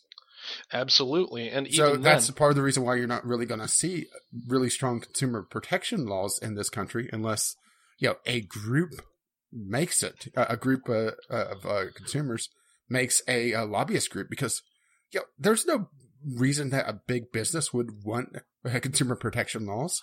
yeah, it's like, oh, your freezer caught on fire. That's weird. Uh, sucks to be you, bro. uh, um, it's a feature. It, it, a- it defrosts the steaks uh, automatically. you wanted steak tonight, right? Anyways, what smells like human steak? Anyways, um, but Mm, no, long no, no, pork. gross. In all seriousness, mm, Blue, uh, Blue Mountain oysters. Um, uh, in all seriousness, uh, yeah, that that is a big problem where the bar to entry for political influence is so high that uh, the layperson can't really influence a decision unless they're well influential. I don't know. A representative democracy was definitely an easy way to do things. Um, even a hundred years ago, but now with the advent of connectivity and technology, it would be a lot easier to pull people on things. And yes, I understand that opens up its own can of worms with security and hacking and all this other shit. That is a talk for another AMA. So, what are you doing after this? Uh, I've got another four hours free. Uh, I'll take it you want to wrap things up then. Uh, looking at the time, it's probably a good idea. Probably. Um, I guess the one thing I do want to do before we wrap this up, uh, if you will humor me, Oh boy. is I did start this off as an AMA, uh, so I will open this up to you asking any sort of uh, legal question about uh, anything we've talked about or anything that we have failed to talk about. All right. Uh, do you want to send, have them send that to you directly on Twitter or send it into the show? Um, I would like uh, how about this? How about um, the next question of the week? So for the week after December 16th. Yeah, that'll be uh, the question of the week that goes out December sixteenth. Then, because Right. I imagine this is going to be in the next podcast. I would unless hope so. something unless something absolutely major happens. Yeah, uh, yeah. Sean Murray's found uh, dead with his head stuck up the asshole of a, of a hooker somewhere. Oh, you've graduated from Taint. I was about to give you shit about that. well, he dove in too far. oh, sure, why not? Yeah, and even then, I mean, people like longer podcasts, right? Yeah, yeah. For some reason, I don't understand why. Really. Hey, it gives me something to listen to while I'm, you know, working for company. yeah, we get yelled at when we don't produce a three-hour podcast. You'll get yelled at for me. This is two hours, three hours, five minutes. I'll listen to it. I don't care. Uh, but uh, I guess send it into the show, and uh, well, I'll uh, make it the question of the week. Uh, uh, what uh, legal issues do you want to hear Kyle talk about? And I guess we'll have him back uh, probably after New Year's, actually. Yeah, that sounds about right because you guys have uh, the awards that you have to do as well Yeah. as um, just an incredibly tight schedule. My schedule tightens way up towards the end of the year, so Yeah, our schedule. Uh, uh, the next episode is the last uh, normal episode of the year. Then we have the VGL Awards, and then uh, the Game Club for Crimson Skies. okay. And I guess this would be a proper time to announce I'm throwing a New Year's Eve party. Come on over. Have fun finding me. In all seriousness, if you do manage to find me and you do manage to come over, I'll pour you a drink if you're of legal age. I don't care. Yeah, but the uh, problem is Groove doesn't have a choice but to show up. Yeah, hold up. Let me uh, let me put a couple more nails in on this crate. Mmm. Mm, jambalaya, delicious. Uh, but uh, thanks for uh, joining us, and uh, I guess back to the uh, well semi-live portion of the podcast where Jared's wondering what the hell are we going to talk about next because we already filled up most of the time. Woohoo! Uh, thanks for joining us, Kyle. there you go, Jared. You get to be a little lazier this week. All right, it, it's been fun. I'll see you later, Rage. All right. Well, that was Rage and Kyle, which feels weird to say the Rage part because he's right here, but whatever. Yeah, that uh, kind of came up with. Well, uh, Kyle was going to have some issues uh, recording with us today, and this is the last normal episode. Well, normal for us at least, until New Year's because we have the VGL Awards next week and then Game Club the week after. Yeah. So it was going to be, he had to be this week, and there was no way to get him on for Tuesday. And uh, to be fair, I didn't ask you, but I also knew that your schedule were, was going to be very tight, and it was just really trying to get Kyle. Yeah. I mean, it's fine. I'm not upset. I'm, you know, I made a little joke at the beginning, but I don't care. That, and I was a little vague on my uh, wording of uh, the email, so you ended up trying to edit what I already edited. Yeah, I opened this this uh, single track audio file and I'm like, did Kyle or Rage do something that was like an hour long? And I got to listening to it and I was like, okay, so they're both in this. Uh, it sounds Uh, pretty did, good. did you open mine first or Kyle's? Because uh, there was two emails, and I never took Kyle's out of the email. No, I opened yours. I never touched Kyle's. Ah. I figured that they were related, so I just went straight to yours. Aw. But uh, yeah, so good talk, guys. Good talk. Yeah, Made have fun. you uh, listened to, uh, to the entire thing? I know you ended up listening to ten minutes trying to figure No, out I if listened- I listened to editing the- or not. I listened to the whole thing. I mean, Uh, I, do you have any comments? Uh, you already know the question of the week as well, so well Uh, for this week. Yeah. I no. No, I mean you made a lot of the comments that I would have made as you guys were talking and um I don't really have much to add to anything really. All right, Plus well, we'll, we'll be having Kyle back probably in January uh, with uh, community questions and uh, probably talking more law stuff. yeah. And like I said, he's supposed to be here next week for the VGL awards, so you'll get to hear some more of him soon, hopefully. As long as nothing happens. We haven't Wow, that sounds ominous. we haven't officially locked that in yet. Both of them were like, "Yeah, we can we can do it." And we were like, "Great." But we haven't like made it like double checked with them like, "Okay, is this for real? Like are we good?" For realsies? Yeah, for realsies. I guess listener, but you'll just have to I- find I, out guess, next week. I guess uh, anything law wise on the docket, we're going to have to save for Kyle, or at least uh, keep a copy of it. yeah, Which we do have a few things. So, uh, speaking of which, let's uh, keep moving on. well, this was a like a host. This is one of our personal topics. Yeah, which this may end up in the uh, the uh, Franken episode if we end up going way, way, way too long, which we have been. Yeah. so my question was, I, I thought of this a couple weeks ago when I was going over stuff for uh, the VGL awards, but I was thinking, how have we changed in a year of gaming podcasting? So uh, that was kind of a vague question, but in my mind, I was thinking like, how have we changed as gamers? How do we like have we changed the way that we see games or play games from having talking about it so much every week? Um, and you know, have there been any other changes that we've observed in ourselves? Um, because you said uh, that you were getting better at doing um, like your Yeah, Sunday sample, sampler and let's plays and stuff, just because you're getting used to talking a lot more, and it's been helping you when yeah, you do stuff not to say yourself. that I've ha- that I hadn't uh, been practicing. Well, essentially, uh, talking to myself in general, but it's more just be able to uh, string together thoughts and uh, think a little bit more quicker on the fly. Granted, there are pauses. There are times I go sit here and go, uh, um, uh, er, but they're a lot more infrequent compared to when I started doing YouTube. Uh, well, actually, about two years ago now. yeah, So there is that progression that I can see. And I really noticed it with the Sunday sampler because it's not just me making comments on the gameplay. It's my thoughts overall on the game. And that's really reflecting of what we talk about in the very beginning of this when we talk about what we played for the week. Because Yeah. I start to get into the more technical side of things while you talk more about your gameplay. yeah, And, And I mean- essentially the audio version of the Sunday sampler. yeah. And I mean that's that's how we we each are as well. Like, I mean, bad mechanics can absolutely ruin a game for me, but I'm much more about the experience, and you're very like detailed and technical. And not that the experience, you know, your gaming experience can't be ruined by like a terrible story or something like that, mm-hmm. but you know, you tend to do okay as long as the mechanics and the And the actual gameplay is there. Yeah.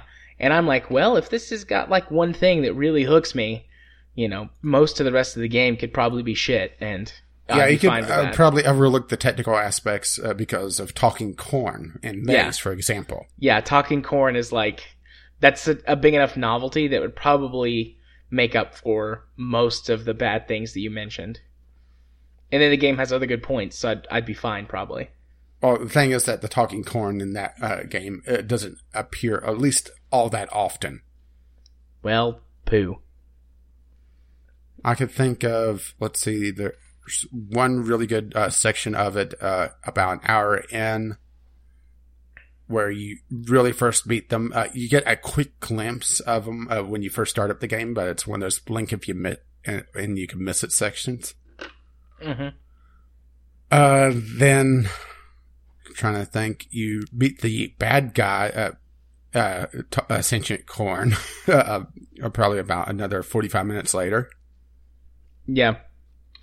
I think for me, a change I've noticed in myself in the way that I play games over the past year is um, a shift in mindset. So, what, before I started reviewing games a few years ago, uh, I just played. I played games for achievements, not necessarily like the "ooh, I got whatever gamer score," but like I would. I would just play hardcore. You know, I wanted to beat everything on the hardest difficulty. I wanted to complete everything to 100%. And I mean, I did really like getting achievements, you know, on Xbox for gamer score and on Steam for my completion rate, but you know, I was like, gotta beat everything. Gotta get it like Yeah. 100% perfect. And then when I did reviews, I shifted to a very critical view of doing games. Like I was really like digging into them. Um, and now I, I play games very intentionally, but it's hard to describe. I play games like very intentionally. Like I, I purposefully play every game. Like, okay, is this a good game? Is it going to be something that'll that'll uh, provide conversation on the podcast? Is it something that I'm going to enjoy? But I don't care if I if I don't finish games anymore. I don't care if I don't beat a game on hard or you know insane mode or whatever. You know, and I don't care about achievements. There's a few games that I, I really like, like uh, Transport Fever and Train Fever for their achievement systems. Um, but that's because that those achievements are designed to challenge you. Okay, well, well, well I'm going to interrupt you here for one moment. Sure. There is one point in Portal 2's single player. I'm not going to tell you what it is, but make sure you have achievements turned on, you have your overlay turned on, and you'll know the moment. Okay. Um, That, that, that's all I'm going to say about it because it is a, uh, it's one of those moments. It's probably the moment for me in Portal 2. And unfortunately, it's also yeah one of those things that only appear once unless you use a Steam hack to remove that achievement. okay. Well, I mean, I always have my overlay turned on, so I'll uh, it'll pop up. But anyways, you know, so back to what I was saying, like the the achievements in Transport and Train Fever are designed to encourage you to try new things, um, and and challenge your own personal limits to to be better, and that really hits my, um, you know, the part of me that's like maximum efficiency. Uh, but so the way that I play games now is very much just like I want to enjoy them, and I want to be sure that they're good conversation topics. Because if they're not, then you know, why would I play them? Because I, you know, I run a podcast that talks about video games. Yeah, for me, uh, well, uh, well, let's go all the way back to when I started my YouTube channel because me starting my YouTube channel was uh, partly be one of your share games and you know uh, uh, talk about well uh, t- games I enjoyed or were having fun with playing. But it was also a way for me to stick with a game and to see it to completion. Granted, not yeah, 100% completion, well, usually. Uh, but you know, just getting through a game because I have a bad habit of playing a game for a while and then stopping. Like, for example, I'm about two thirds of the way through South Park: The Stick of Truth, and it's just I'm at a point where I'm having to uh, kind of uh, redo a lot of things on my character because I uh, set up my character in such a way that I suddenly hit a bunch of resistances, Uh huh. uh, and it's just you know gonna uh, take me some time to figure out how to play that game again. And if I was doing a YouTube uh, series on it, I would uh, have that motivation to continue playing. Right. But that kind of changed uh, again when I came into the, uh, doing the podcast, partly just to kind of uh, do more variety because honestly, the YouTube was uh, uh, just really what I was playing at the time. And that's why I originally went to two and then three series was to kind of add more variety because I was starting to feel a little bit of a burnout just playing one game at a time. Right. And also, while I usually try to keep my games varied, so you'll see me if I'm doing a uh, FPS on uh, one series, I uh, would avoid doing an FPS on the other series. I would try to make it as uh, different as I could. Yeah. But now I'm trying to add more variety, and that's partly why I'm adding games that I pick up and either play for a little bit or uh, games that I may be uh, trying for the Sunday sampler, but uh, don't really feel as motivated to play. See, uh, disoriented uh, last time, and just trying to add a little bit more variety to what I'm playing and what I talk about. Yeah. So it's kind of uh, mixing back in my pre-YouTube uh, self, uh, where I'm just picking up games and playing them for a bit. Yeah. I've noticed. I mean, I've uh, another thing. I've I've always liked the type of games that I that I play a lot now. I've always liked those games, but it, they were always huge time investments to basically, com, you know, be a completionist in. And I found myself really hardcore gravitating to those types of games in this past year. I mean, Factorio, Train Fever, Transport Fever, Eve Online. Uh, now, Uh, Divinity. now Divinity, yeah, and even the way that I played Skyrim when we did that for for Game Club. I mean, those are some of the the games that I've played the most this year, and they all kind of share this like make your own story, do your own thing, build up your own stuff, and I, I mean, I have burnt out on a couple of them after playing them for like 150 hours, but I actually experience a lot less burnout now than I used to. Well, you're also forced to play something new each month now, and well, uh, before it was every couple weeks. Yeah. So, Speaking of which, have you gotten uh, Crimson Skies working?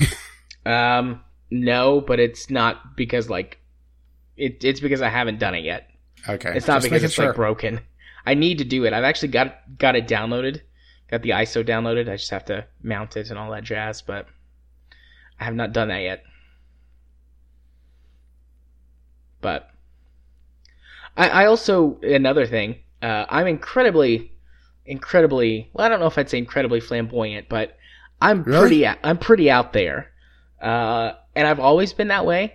But something about the podcast like makes me feel empowered to not even like hold back at all ever. Um, Also, this is 100% Jared. Got it. this is 100% Jared all the time. And I mean, it would come out in real life, usually when I was just hanging out with my friends or whatever. But, or, you know, just at home with Katie being weird or whatever. But generally in wow. pub- public, I would hold back, but I don't hold back anymore. I have no inhibitions. Unless Katie's this with me and she's like punching me. Like, stop Or it. shooting you with Shut up. guns. Do what? Or shooting you with a Nerf gun. Yeah, or that too. So, Yeah, for me, it's uh, kind of the opposite. That I'm uh, very reserved usually and very antisocial. So this is more pushing me out there. Well, I didn't say I was an antisocial. I've said on here multiple times, like, this and the streams is like enough socializing for me to be happy. But, I mean, I am always this this way when I'm with people, so. But that, that's been nice. It's been really nice. It's always good to have a place where you can just be yourself. And particularly with my my job, I have to I have to present a certain amount of calmness and stability. Um, Yeah. And not like craziness, but even even in counseling over the last year I've become a lot more uninhibited. It's actually worked out really well for me. It helps to improve the relationship I have with my clients cuz they know that I'm being me. They know I'm being real. And that makes a huge difference in in doing counseling with most people. I mean, some people are turned off by it, but that's okay. You know, they just they get referred to someone else. as someone that wears pants. yeah. In all seriousness, I do wear wear clothes most of the time.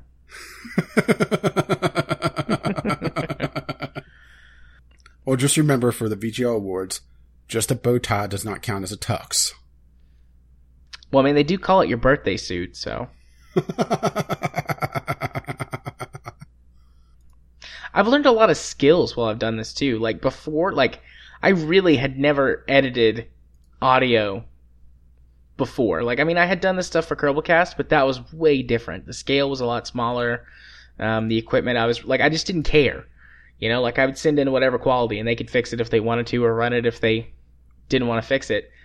But you know, I joke about being lazy, but I do a lot of work on the show, and I've learned a lot about editing. yeah, I know that you do a, a, a fair amount of work on the audio side. Yes, I know you leave a lot of stuff in as well. So, Yeah, but uh, for me, uh, it's refined skills that I already had, but it's not really added anymore to the, my repertoire.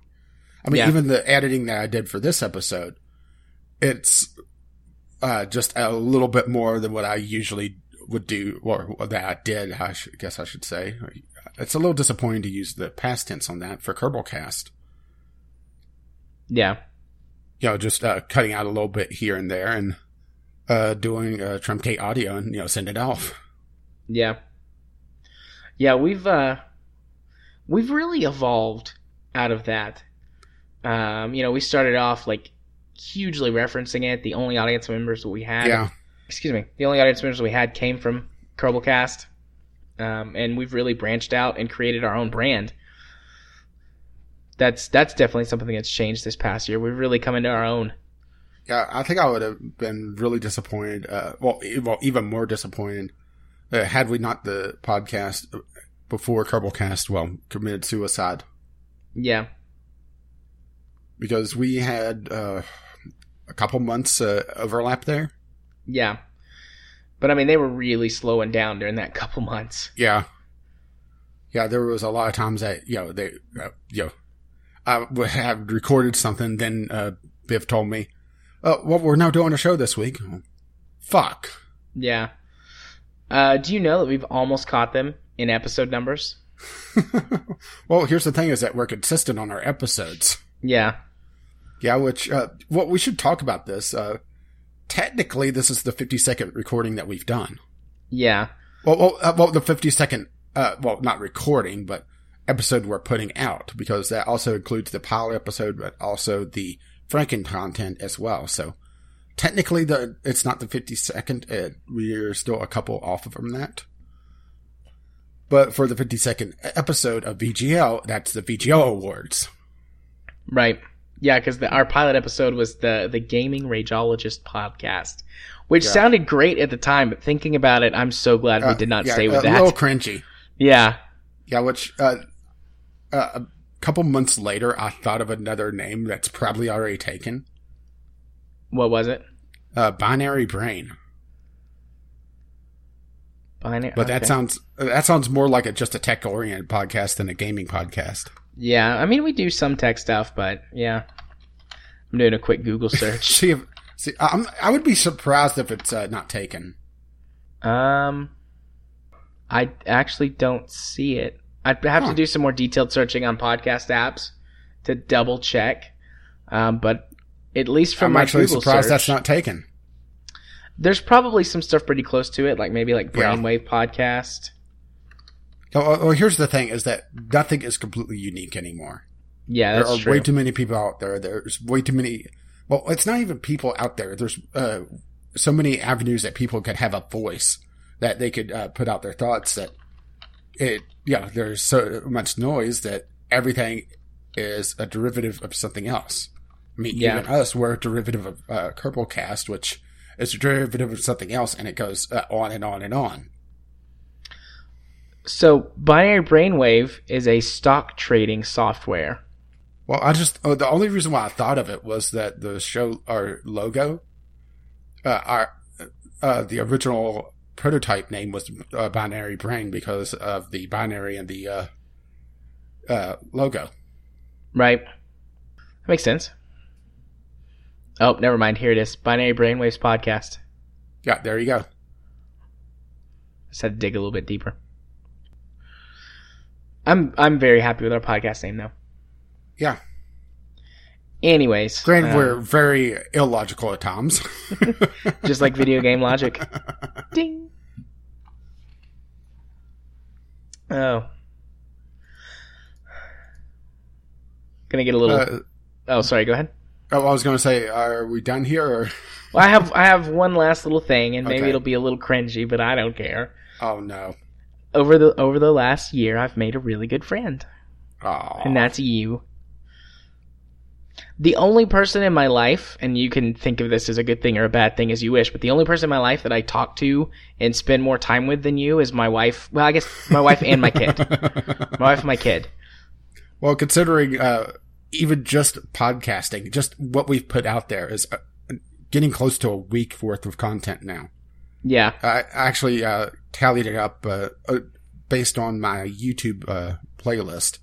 As well, this episode will put us at six and a half days. Yeah.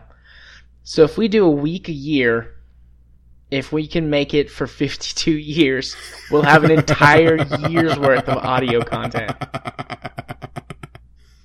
That's pretty good. That's pretty good.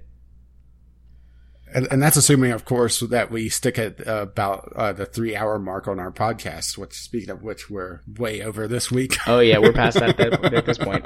Um, the And here I thought I was being nice and, uh, you know, having a nice pre recorded segment and you'll uh, be able to get in bed early. I was so excited I was going to go to bed early, but no, I might wind up going in bed to bed late at this point. But oh well. Oh, Say lovey.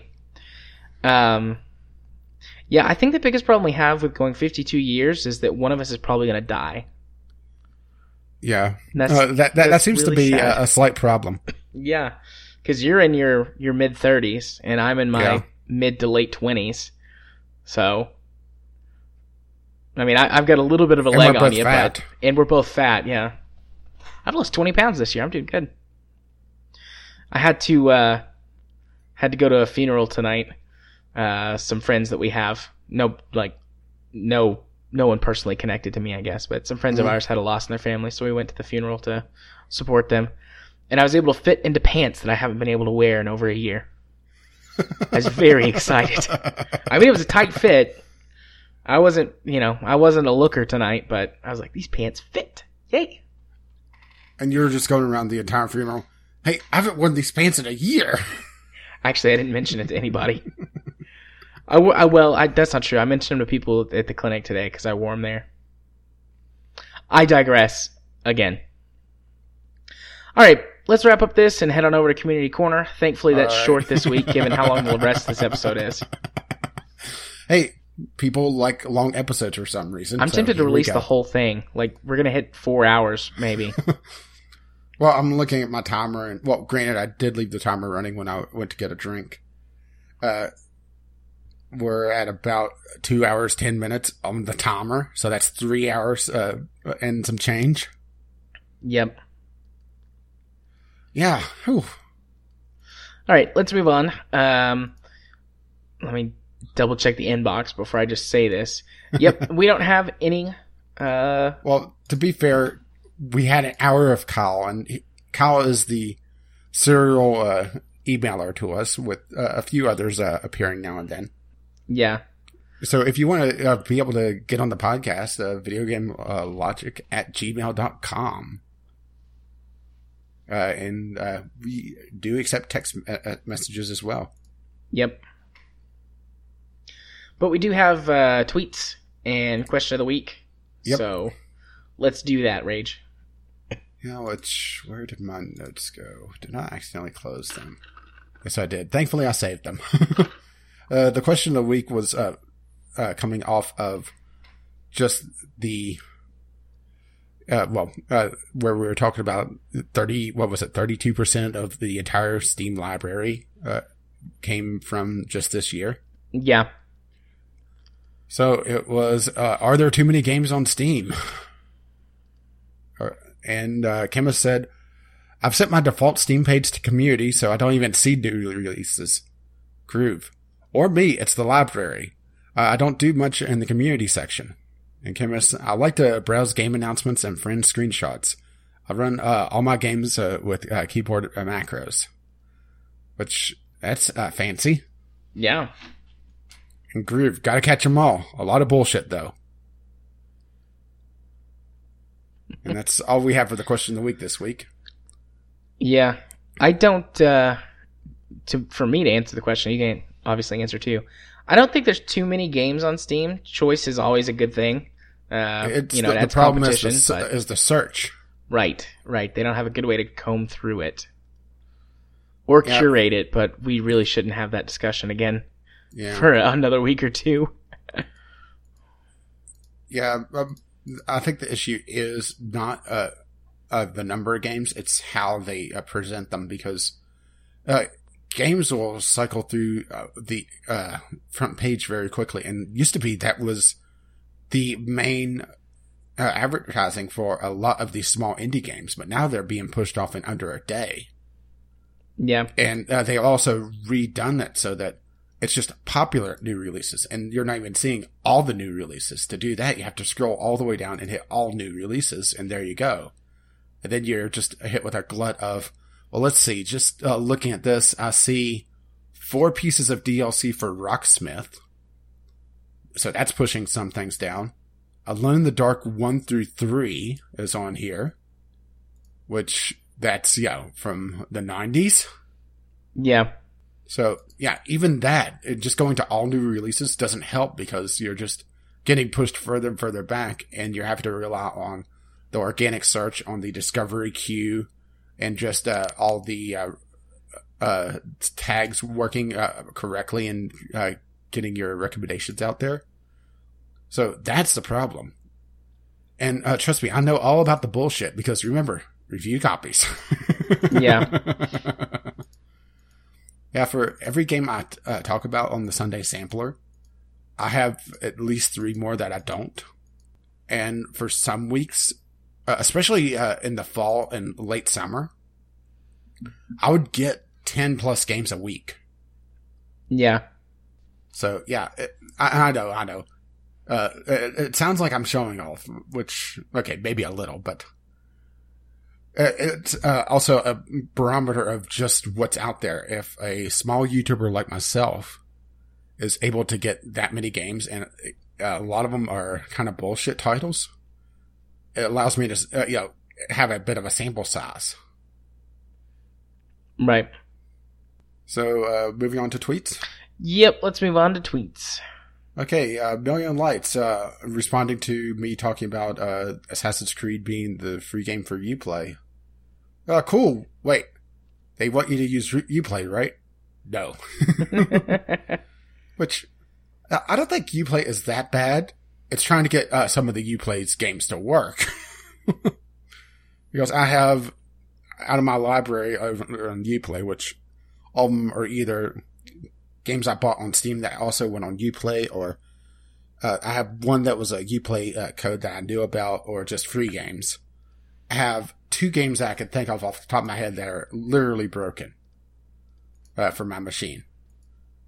Literally broken, snapped in half, broken. Yeah.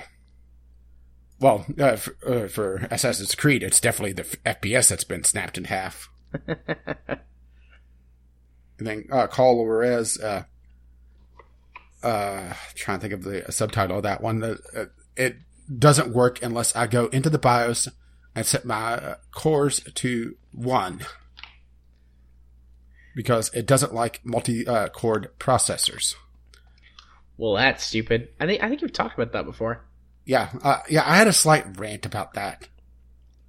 Uh, granted, it was a uh, essentially a free game. I got it with a, a gift card that was uh, given to me from Newegg.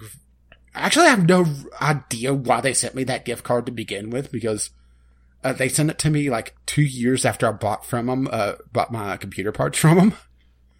Yeah. So I, I nearly just yeah uh, skipped that email in general because I thought it was just an advertisement. It's like, well, wait, gift card.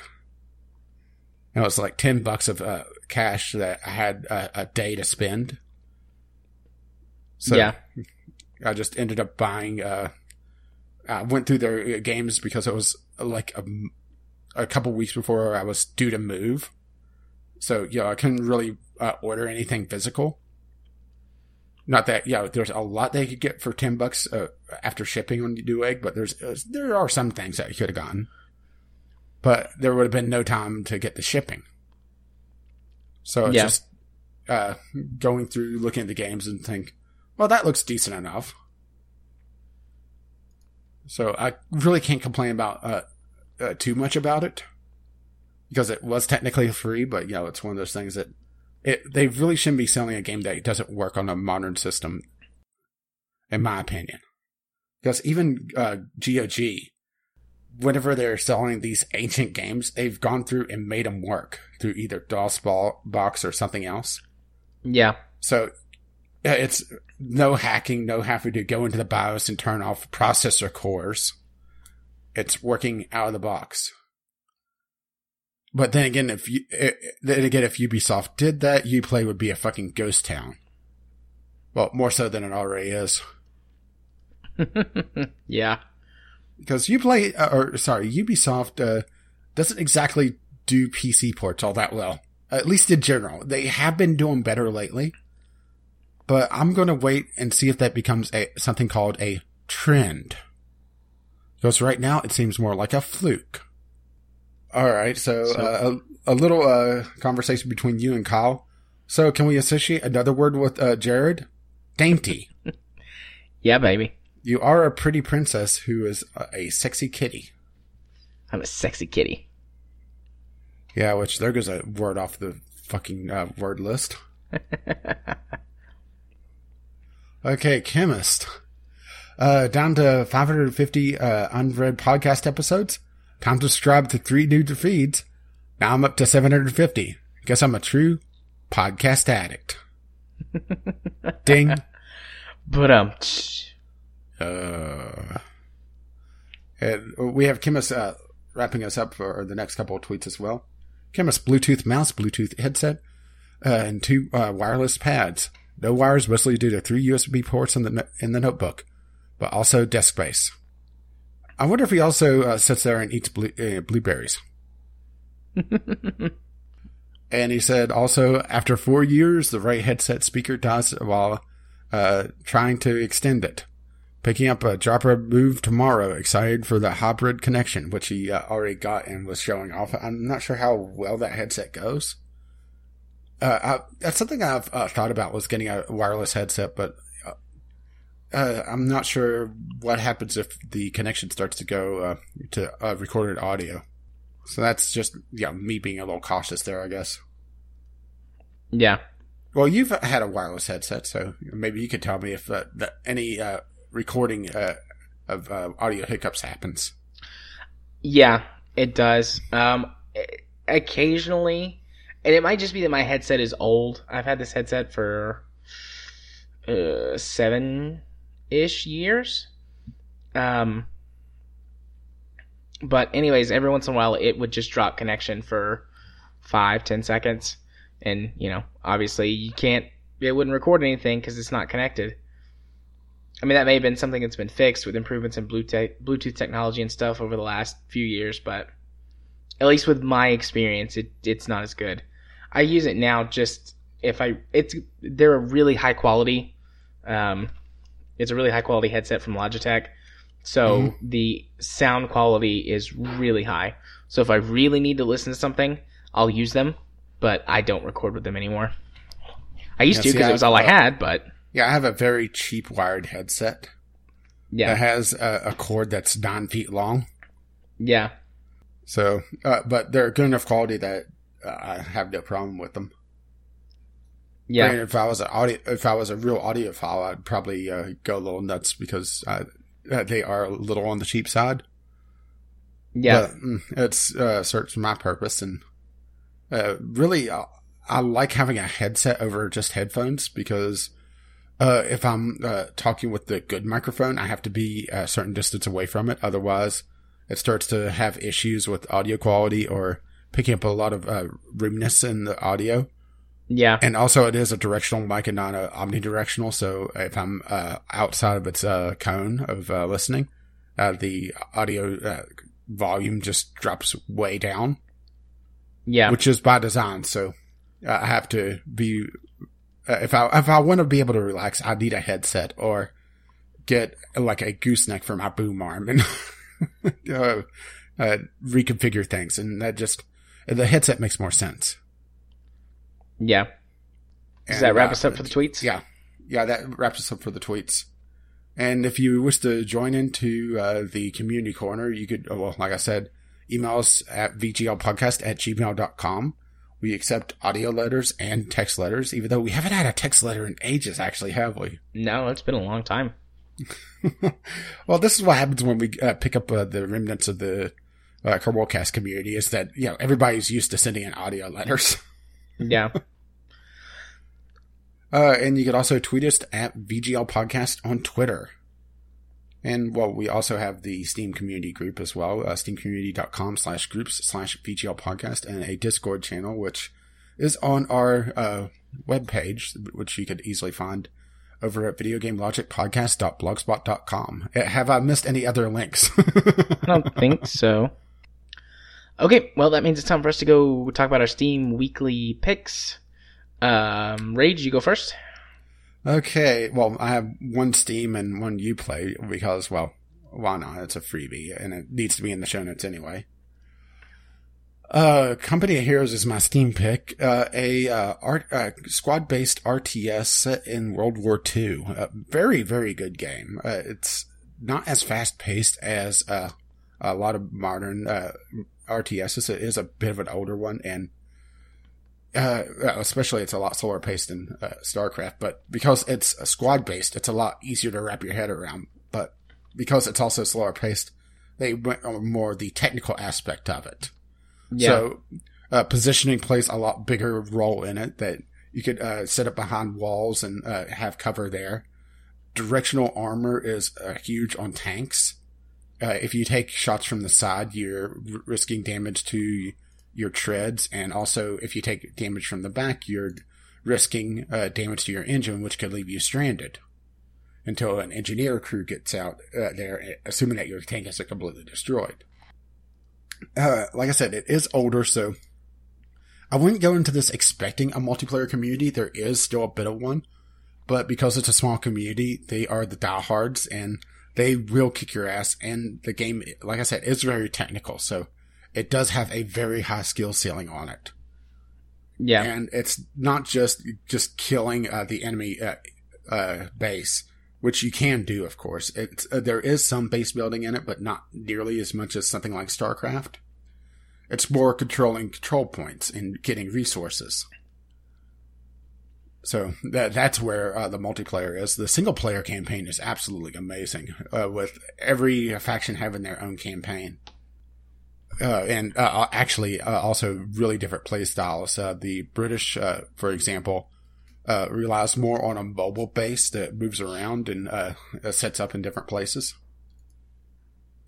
Mm-hmm uh, while the Americans are more straightforward. I'm trying to remember what the Germans' uh, strength is. Uh, I believe it's uh, the Blitzkrieg, you know, very fast units and quick uh, strikes. And there's also a modding community that adds in other uh, factions, the Soviets, for example, which I haven't played that mod, so I can't tell you exactly what it adds, but. Hmm. the base game, which is, I would say the best deal, and if you want to get your feet wet in this series, it's a good place to jump in uh, is four ninety nine. at seventy five percent off of uh, its normal price of nineteen ninety nine, which is a little expensive for how old it is. But eh. And this has been in humble bundles uh, quite a bit, so a lot of people have it. Yeah, and the complete pack, which uh, uh, has its two uh, expansion packs, is also seventy five percent off, bringing the price down to nine dollars twenty four cents. And I would say the complete pack is well worth it. The expansions add a lot of gameplay uh, especially to the single player. Uh, you don't really need to worry too much about the multiplayer side of things. If you want to play multiplayer, I would uh, suggest checking out Company Heroes 2, but I don't have the experience for it, so I can't really tell you how good or bad it is. Yeah. I really like Company of Heroes. I believe I have Company of Heroes 2, but I've never played it. I think it came with a bundle I bought or something. Yeah, yeah. There, there was a freebie giveaway of the multiplayer version of Company of Heroes, which I'm just trying to find uh, here's a uh, uh, okay. Uh, Company of Heroes Two has uh, about six thousand people uh, as their peak in the last twenty four hours, while Company of Heroes has a peak in the last twenty four hours of one hundred and eighty people. Yeah. So the multiplayer scene is obviously going to be a lot more lively on the newer one, but if you haven't played this type of game before, I would say just play Company Heroes and play the single player because it does a really good job of uh, challenging you and setting up interesting scenarios. Yeah. Okay, well, my first game this week is American Truck Simulator. Uh, if you like Euro Truck Simulator, this is basically that, except with in America, with American style uh, semi trucks. I have not actually played this, but I have watched several Let's Plays from or uh, Let's Play series from people that I, I really like. Um, and I mean, it really is pretty much the same. There's been some improvements to graphics and some some improvements to the AI of the other cars that drive around on the road. And there's been some extra little features added, just like a couple extra things you can do at gas stations and stuff like that. But I mean, it's basically the same game. So. Yeah, I've always heard people uh, talking about whenever you compare Euro Truck and American Truck Simulator, they say get the the game that you're least familiar with the landscape. So if you're American, get Euro Truck. If you're uh, European or European British now, since they're separate, uh, then get American Truck Simulator. That way you have a far less familiar landscape to drive through because that's really the thing. Uh, yeah. Uh, gameplay wise, they are very, very similar. I mean, you're, uh, how uh, different can you make driving from point A to point B, uh, dragging a trailer behind you? Yeah. I mean, there are a few differences, but it's more the setting than anything else. Still, it's a good game and made by a great studio. Uh, it's not a super big discount. It's only 30% off at $13.99. Well, it's also a very new game. I was going to say, it just came out this year, so um, definitely worth your time. All right, what's your other game, Rage? Okay, my other game, I'm uh, going to mention uh, Assassin's Creed 3 again, uh, mostly just because it's free. And yes, I did have problems with the non-technical aspect, and I really didn't care about the intro, and I didn't play enough to try to get past the intro. But it is a freebie game, and I would feel remiss if I didn't throw it out there, even though I did tweet about it.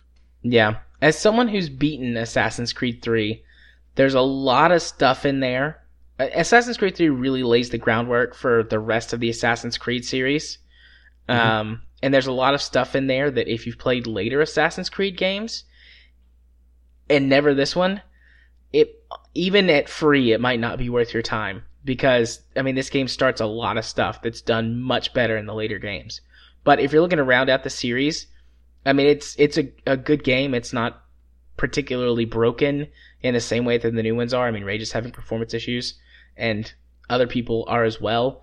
But it's not like, oh my god, I can see through that guy's face. Or the water is flashing, it's gonna give me a seizure. Yeah, yeah, there's a lot of uh, you could see where the problems from the later Assassin's Creeds are getting more and more complex are coming from, where it's all the little things that are uh, glitching out in Assassin's Creed 3. Yeah. Um, but, uh, you know, as someone who did not experience the problems that Rage did because I played it on console at the time. Uh, well, also, uh, you have, well, until recently, you had uh, a NVIDIA build, so you wouldn't have had that problem anyway. Yeah. So, it's a fun game. Uh, the story is, you know, Assassin's Creed, so weird, and it's pretty incomprehensible, even if you know the, the rest of the series. But the different setting, uh, the the American setting is really interesting. Uh, the Revolutionary War, really interesting. And yeah, I uh, think w- once you get uh, into it a bit more, it uh, opens up a lot more. It's just it was starting to open up when I got there. Oh, and I didn't even mention how somewhat cringeworthy the uh, they introduced the uh, essentially the collection quest where you bump into Benjamin Franklin. Yeah, Benjamin Franklin. He's awesome. Uh, it, was just so cringeworthy. Yeah, if you happen to find these random pages, it's like you're you're, you're doing this. You're, you're you're you're you're giving me a fucking fetch quest to find random pages strewn across the map by Benjamin fucking Franklin. It's all right though, because Benjamin Franklin, yo. Well, to be fair, uh, Benjamin uh, is fucking Franklin. I mean, he, he fucked everyone. yeah, he did. So yeah, it, uh, it's just it was kind of cringeworthy, but at the same time, I think I was already well, I don't think I was already in a bad mood dealing with the game. And as soon as I saw my frame rate just tank uh, getting to Boston, it's like, okay, we're pretty much done here. Then Benjamin Franklin shows up and talks about a, a collection quest. Yeah. Okay, cool. Well, my next game is uh, Victory at Sea. Boy, I really painted that in a good light. yep, yep. Anyways, my next game is Victory at Sea. Uh, quite similar to Battlefleet 2, which I mentioned, I believe, last week. I don't know, the last time we had Steam Weekly Deals was when I talked about Battlefleet 2. Uh, similar game, World War II um, game. Uh, a lot of strategy elements in it. Um, but the main difference between this and Battlefleet 2 is that this is more uh, real time strategy s- style, whereas Battlefleet 2 is turn based. So it's got ship customization to a degree. I mean, you can't like build your own ships or anything, but you can customize. Not with that attitude. you can customize um, the weapons on your ships and and ch- upgrade things like uh, radars and change out um, aircraft squadrons on carriers and stuff like that. But anyways, uh, it it's got this interesting sort of like leveling and nemesis system. So the main difference, the, the big main difference in the overworld maps is in Battlefleet 2, it's kind of risk style with tiles that basically you move your fleet into, and if there's another fleet, you fight it and all that jazz. In Victory at Sea, it's just an overworld map, and you click and your your fleet moves around. Um, and there's different captains that are different levels based on like the types of ships that they have, and you can get rivals. Uh, you know, other captains that are like, oh, oh, it is you again. That that was racist. Um, and they will specifically try. I didn't realize the Japanese were uh, uh, that bad. Oh, that's my uncle. Uh, well, I mean, damn. Uh, um, but anyways, now I'm, uh, now, sorry. Go ahead. I'm trying to remember. Uh, there was a really, really famous actor who uh, did uh, essentially Yellowface, and uh, and it kind of followed him for the rest of his career. Uh, now I'm going to have to go look for this. Hang on, Uh, continue. Um, but anyway, so they will try and track you down on the map and fight you again because you know they they're upset that you beat them and you're now their rival. Uh, and it's it's got kind of an open interpretation to World War II.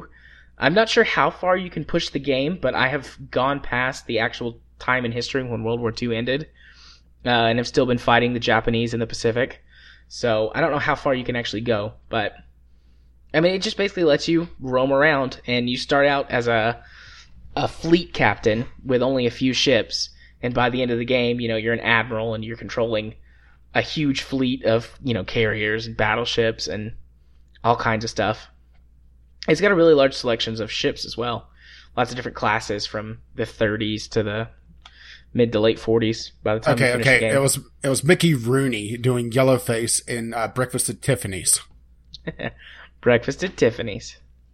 I, I remember the uh, uh, uh, the movie. I just I was blanking on uh, the uh, the uh, Actor? actor's name because I couldn't. Uh, there was no way I was going to remember the uh, neighbor. But yeah, it, an extremely extremely uh, racist interpretation of, of Japanese in uh, the '60s. Whew.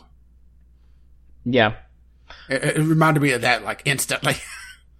and, and if you want to cringe a little bit at, uh, you know, just how stereotypical uh, we depicted the Japanese, just take a look at those scenes. Whew. yeah. So this game. Or just listen to Jared. Oh, that's my uncle. You want vegetable? You fried rye? Okay, I'm done being racist now. Um, normally the game At is least for 20, now. yeah. Normally the game is seventy or is twenty five bucks. It's seventy five percent off at six twenty five. Fun game. Now I'm gonna slightly derail because I mentioned building ships. If you want a naval game that is inc- has an incredible shipbuilding system, just get you an emulator, a PlayStation 2 emulator, and uh, get Naval Ops Commander and Naval Ops Warship Gunner 2. Those games have full fledged shipbuilding systems where you can place like all your guns and your engines. And it starts out, you know, they encourage you to, to stick to conven- you know, traditional conventions, but by the end of the game, when you get to the sci-fi portion, it's like go crazy and you can mount like a hundred lasers on your ship and You may want to put that uh, on the show notes so I could uh, put in the, well, show notes. Yeah, I will. I will do that. I mean, it's not on Steam. Like I said, you have to get a PS2 emulator or own a PS2. But it's one of the only. Those are two of the only games that I play on my uh, PlayStation emulator. Whenever I play it, I usually play them once a year. I'll play them all the way through. They're they're great. The gameplay is awesome. The ship building mechanics are awesome. The voice acting is cringeworthy. The stories are all I mean, they're anime, basically. It's an anime game before anime games were popular. It's great. Love it. Well, uh, there's also, of course, gratuitous space battles. Yeah. But But- granted, it's more about the, it's mostly the ship. Well, I shouldn't say mostly. Well, well, they do have a campaign mode, but it's pretty much uh, about shipbuilding, and then it turns into a screensaver as you watch the fight. Yeah. Well, I mean, there's a lot of, of sci-fi games that have great shipbuilding systems for, for spaceships, but as far as I know, there's no games like the Naval Ops series with Yeah. how detailed you can get with your shipbuilding. Yeah, probably the closest I could come with it is I would say gratuitous tank battles, but that's tanks and not ships. But Yeah. uh, outside the sci-fi genre. Yeah. So I'll be sure to find something on those. At the very least, I'll give you Wikipedia links, but I'll actually try and find the uh, the ROMs. It shouldn't be hard. Uh, but you know, if sites have gone away or whatever, it might take a little bit of time to find them. But anyways, so that does it for uh, our Steam Weekly Deals recommendations, which means it's time to move on to the portion of the podcast where I go first. Um, coming up on coming blah, blah, blah, coming up on my YouTube channel this week. uh, there's going to be well, the e video is already out. Uh, if you haven't seen it, go check it out. Um, there's going to be Divinity. I've gotten all the way through episode six. Well, from where we left off to episode six, um, and I just because of like the Christmas craziness, I didn't get to to schedule anything last week, so all of that stuff is getting scheduled for this week. Um, so I'll and be then you're going to release all the episodes and get ahead of me again. I'll be. I'll, I don't think so. I've still got the the rest of the Portal Two episodes to release as well, and they're all done uh, and uploaded. I just didn't have time to schedule them earlier, otherwise I would have. But those will be coming out in some amounts over the next week or two. Um, and that's really it for the YouTube channel. I haven't had time to sit down and do any reviews like I thought I was going to, just because we got into house projects and getting stuff ready for Christmas. So uh, I wouldn't expect one of those until after the new year. I mean, maybe if I get a chance. Uh, I'm not going to say that like I'm definitely not going to do it, but I would not be looking for it. Uh, but if you want to go find or follow me on YouTube, subscribe to me on the YouTubes. You can do so by searching for Gaming Psychologist on YouTube, and you'll find me right there. If you want to follow me on Twitter, where I tweet about all the random things all the time, you can do so at JMA4707. Um, you might be privy to, to tweets like, Forgive me, Father, for I have sinned. I played Eve Eve Online again. Spanking time. Uh, if you want to watch me stream games, uh, well, that's going to come to a near screeching halt for the, the holiday season. But afterwards, if you go over to twitch.tv slash jarthur4707, you will be able to subscribe to me and watch me stream games. Uh, plus, if you want to be my friend on Steam, I accept all friend requests that I get and just assume that you guys listen to the podcast. You can do so by sending your friend request to jarthur4707. I will accept it. And um, I've mentioned this a couple of times, but we, you know, have been picking up new viewers or new listeners, I guess, and uh, hopefully continue to pick up listeners. And Which because, is a little bit of a shock considering this episode. but uh, you know, I am a therapist. If you ever need to talk about something, you don't know where to go or who to talk to, you don't feel like you have anybody in your life who can, or if you're just looking for a little help, somebody to, to point you in the right direction, please feel feel free to contact me. I'm a marriage and family therapist, and I had actually two people talk to me this past week. Obviously, no names or anything, but two people talked to me this past week and got some help. And that's just something that I do for you for you guys because I love you. I love our little community here. I wanted I wanted to be a big community, but regardless of your size, I love you. And if you wish to let them know exactly what episode you just listened to when you added them, the password for this week is insidious. okay. Insidious. yeah, I was inspired by our talk with the uh, video games, uh, with the uh, how things have kind of gone downhill with uh, AAA's, Yeah. and I think it's a good word. Insidious is a good word. All right. What's coming up for you, Rage? Uh, well, I'm in mid series on just about everything, so there's not a lot new to talk about. Uh, Space Marine is, I would say, coming into its last uh, act, so I'm expecting it to end maybe by the uh, New Year's. I'm not sure on that. If not, then it's going to be uh, January. I'm going to replace it. I, I talked about uh, possibly uh, Shadow of Mordor. I'm not sure on that though. Uh, I have, like I said, two games there that I'm thinking about, and I'm still going to enter the choosing and see if there's anything else that I want to play because, yeah, that's really the only series that uh, is rotating around now because. Uh, the other two, uh, RimWorld, it just resets, and I'm actually uh, looking at a new series on RimWorld coming up, mostly buying time for Alpha 16 on RimWorld, which is changing a lot in that game. So I'm really looking forward to playing Alpha 16. Uh, this is the upcoming series is likely to be the last series in Alpha, fi- no, even Alpha 15 and Alpha 14. I never did an Alpha 15 build because there was a couple mods that just didn't update until very late.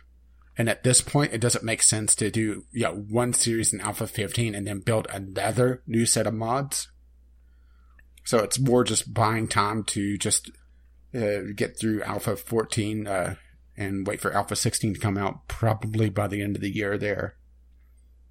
Right. And of course, Divinity Original Sin is probably looking at, uh, assuming that we don't get bored of the game or, you know, hit a, a dead end, which is possible with these games because it is a CRPG. that we could get into a no-win scenario. Yeah. Uh, and uh, have to go so far back that it doesn't make sense to you know really continue the series, which is always a danger with these games, particularly when we're going in fairly blind. I mean, I do understand a bit of the mechanics, and you've been working on that as well. Yeah. But there's always the possibility that you know we could hit something that just prevents us from continuing on, sort of like how we got, or we could just get burnt out like we did in Terraria. So, uh, I'm expecting that to last up until probably about June. Right. because that is a very, very long game. And of course, well, the podcast comes out on Fridays at noon on the channel, and the Sunday sampler is, as always, completely random on when it shows off.